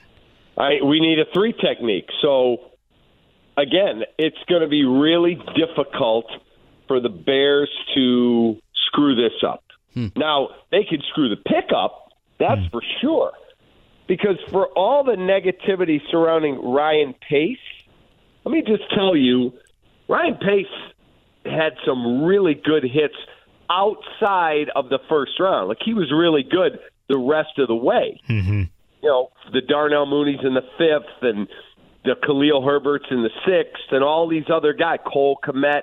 All these guys are really good football players. But when you have four top 10 picks starting in 2015, Yikes. 16, 17, Yikes. 18, and none of them are on your current roster, that's a problem. Mm. David Kaplan's with us on the hotline brought to you by the Mower Shop in Fishers and the mowershop.com. I'm Brendan King with Charlie Clifford. Cap, my next question was going right into what the Bears would want. I, I think there are certain teams in the league that can offer a more pick centric deal. The Colts could probably offer a better player wise deal. So does that make it more attractive to a, uh, to the Bears when they go and take those phone calls?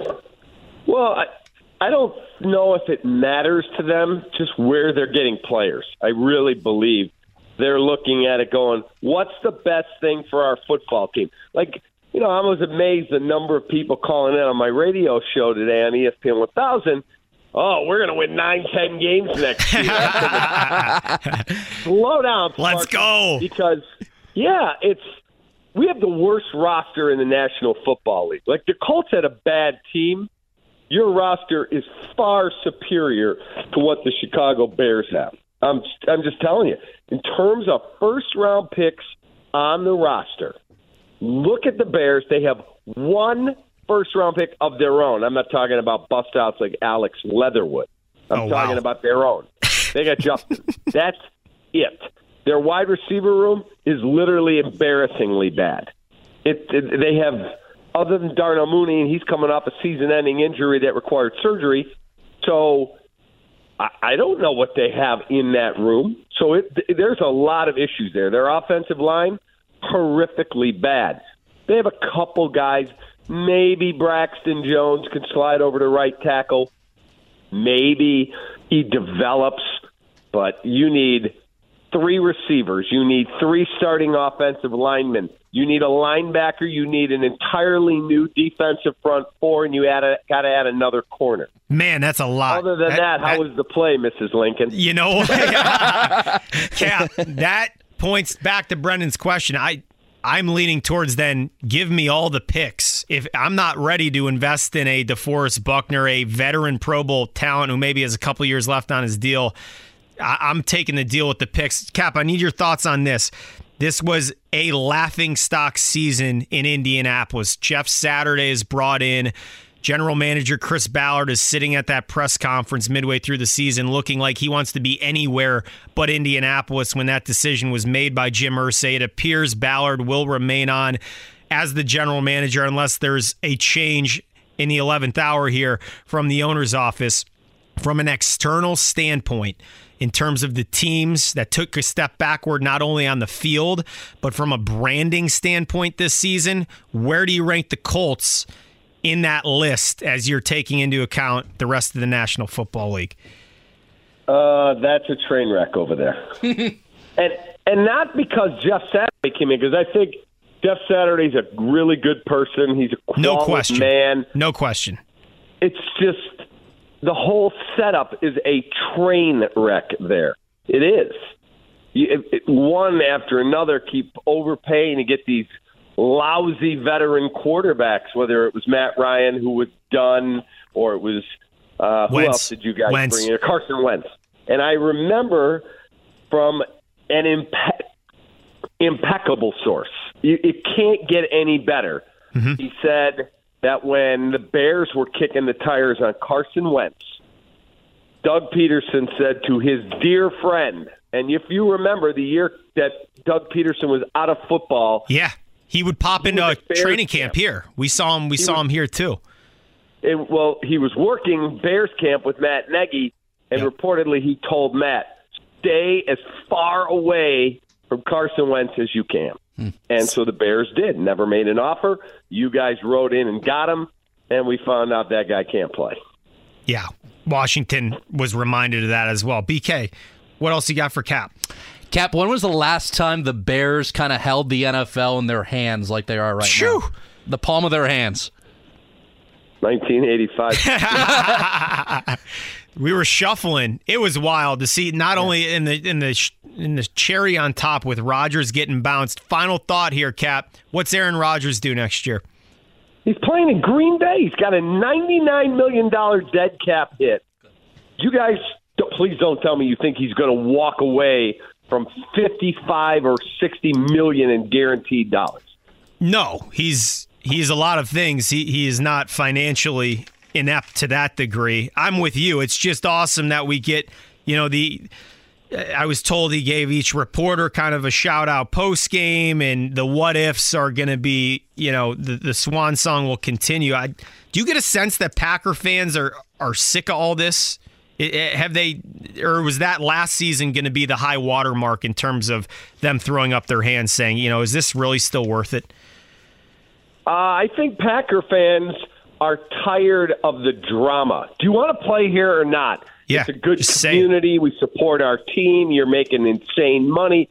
Do you want to be here or not? If he walks away from a guaranteed 100 million over the next 2 years, that will be the most stunning decision I've seen in sports because what do most people say? Greedy athletes, all about the money. If he truly says, nah, you know what, I'm good, I'm out, keep the money, that will shock me. Cap, last thing, we'll quickly get, quickly get, get you out of here on this. Cubs a wild card team this year. I'll be at Cubs convention this weekend. Let's go. They absolutely have a chance. First of all, look at that division. The Reds truly belong in AAA, as do the Pirates. The Brewers, the Brewers, every year I hear, well, we have really good prospects and we don't want to trade them. They've never, ever made a run and pushed their chips in and gone, we're in. Yeah. And the Cardinals, yeah, they got my guy Willson Contreras, who I love, but the Cardinals haven't done anything that you go, oh my God, they're a juggernaut. They didn't go get Aaron Judge and add in Justin Verlander and push all their chips in. You're telling me in that division with good health, the Chicago Cubs can't build on a 39 and 31 second half, win 85 games and get in the playoffs? I'll tell you, they can. Not telling you they will. They can. Optimism. I love it. Cheers to optimism. I love it, Cap. Thanks, Cap. Hey, man, we appreciate the time. Have a great day. See you, man. Thanks, bud. David Appreciate Kaplan with us on the hotline, brought to you by the Mower Shop and Fishers and themowershop.com. He is the best. We're back next on the fan. Indy, let's roll. Charlie Clifford of Wish TV, Brendan King, Eddie Garrison. The top story we continue to follow. Jeff Saturday is moving forward as a candidate in this head coaching search. Saturday just left the podium.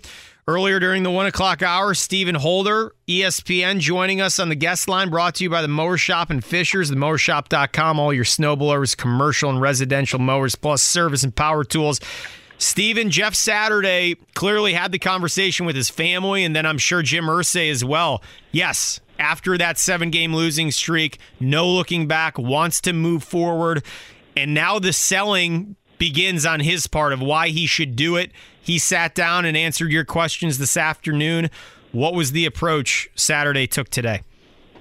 Uh, yeah, I mean, I'm a little hoarse, so bear with me here with the uh, the, the raspy voice. But uh, he, I think, took the approach that uh, I think it sort of resembles what Jim Irsay has said, which is that he thinks that Jeff is a very strong candidate, and I thought that he talked like someone who believed he is a strong candidate for this job, the permanent job of coach of the Indianapolis Colts. Now, certainly his one and seven record uh, definitely undermines that, right? There's no question about it. Uh, I, I think the case he tried to make, because that was the question, right? It's like, all right, if you if you see yourself as the individual who's qualified to do this, you have to, you know, what's the right. you make? Okay, continue. Go on. Right. Right, yeah. exactly. Tell us more. Tell us more.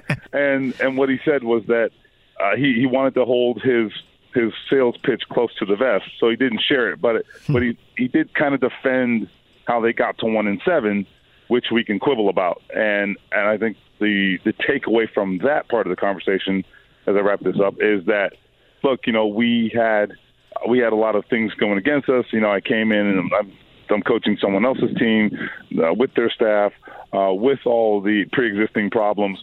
Um, you could argue it's you know not taking responsibility for for that one and seven mark. So I mean, it depends on the eye of the beholder, obviously. But uh, that was were my takeaways.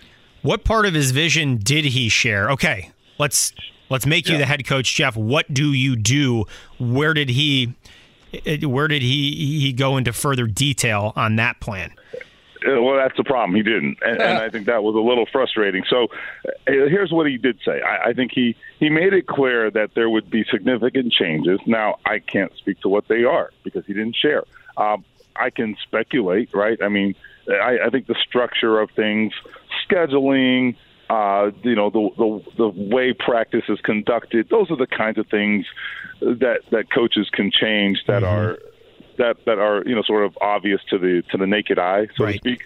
Uh, but beyond that, I'm you know it, it it takes more than that too. You know, th- those aren't necessarily magic answers either. So uh, I, I think the it can look different on the outside, but is it going to be you know is it going to you know lead to to different results? You know, I think that's that's a question that we can't answer because we don't know the the the substance of those you know the specifics i guess of those actual changes Just to be clear, he did go out and say, from what I had read, that if I'm the head coach, I'm not a coordinator.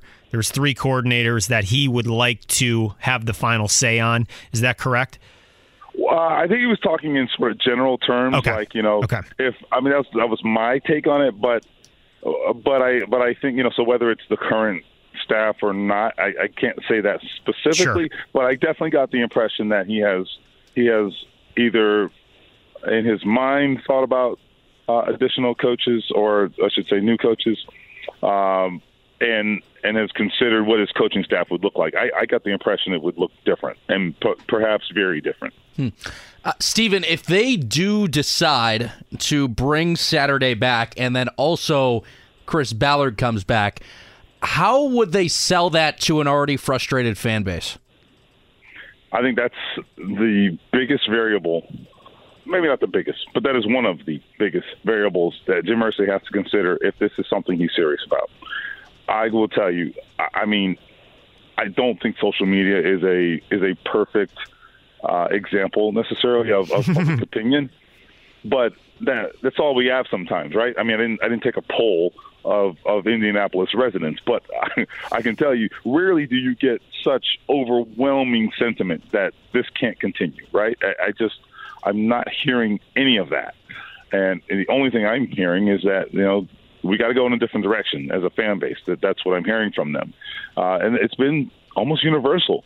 And and again, no question. There's usually some there's usually some sort of uh, divide. There has not been a divide, and and I think even if you even if we didn't have social media to to call upon as as perhaps uh, an example, what we know is people aren't happy with one and seven. They aren't happy with losing three of those games by at least 17 points. They aren't happy with with any of what they've seen, right? Because how could they be? So it's a sales job. It is it is a yeoman's job. It would be to, to sell this, but I'm still not prepared to say it won't happen.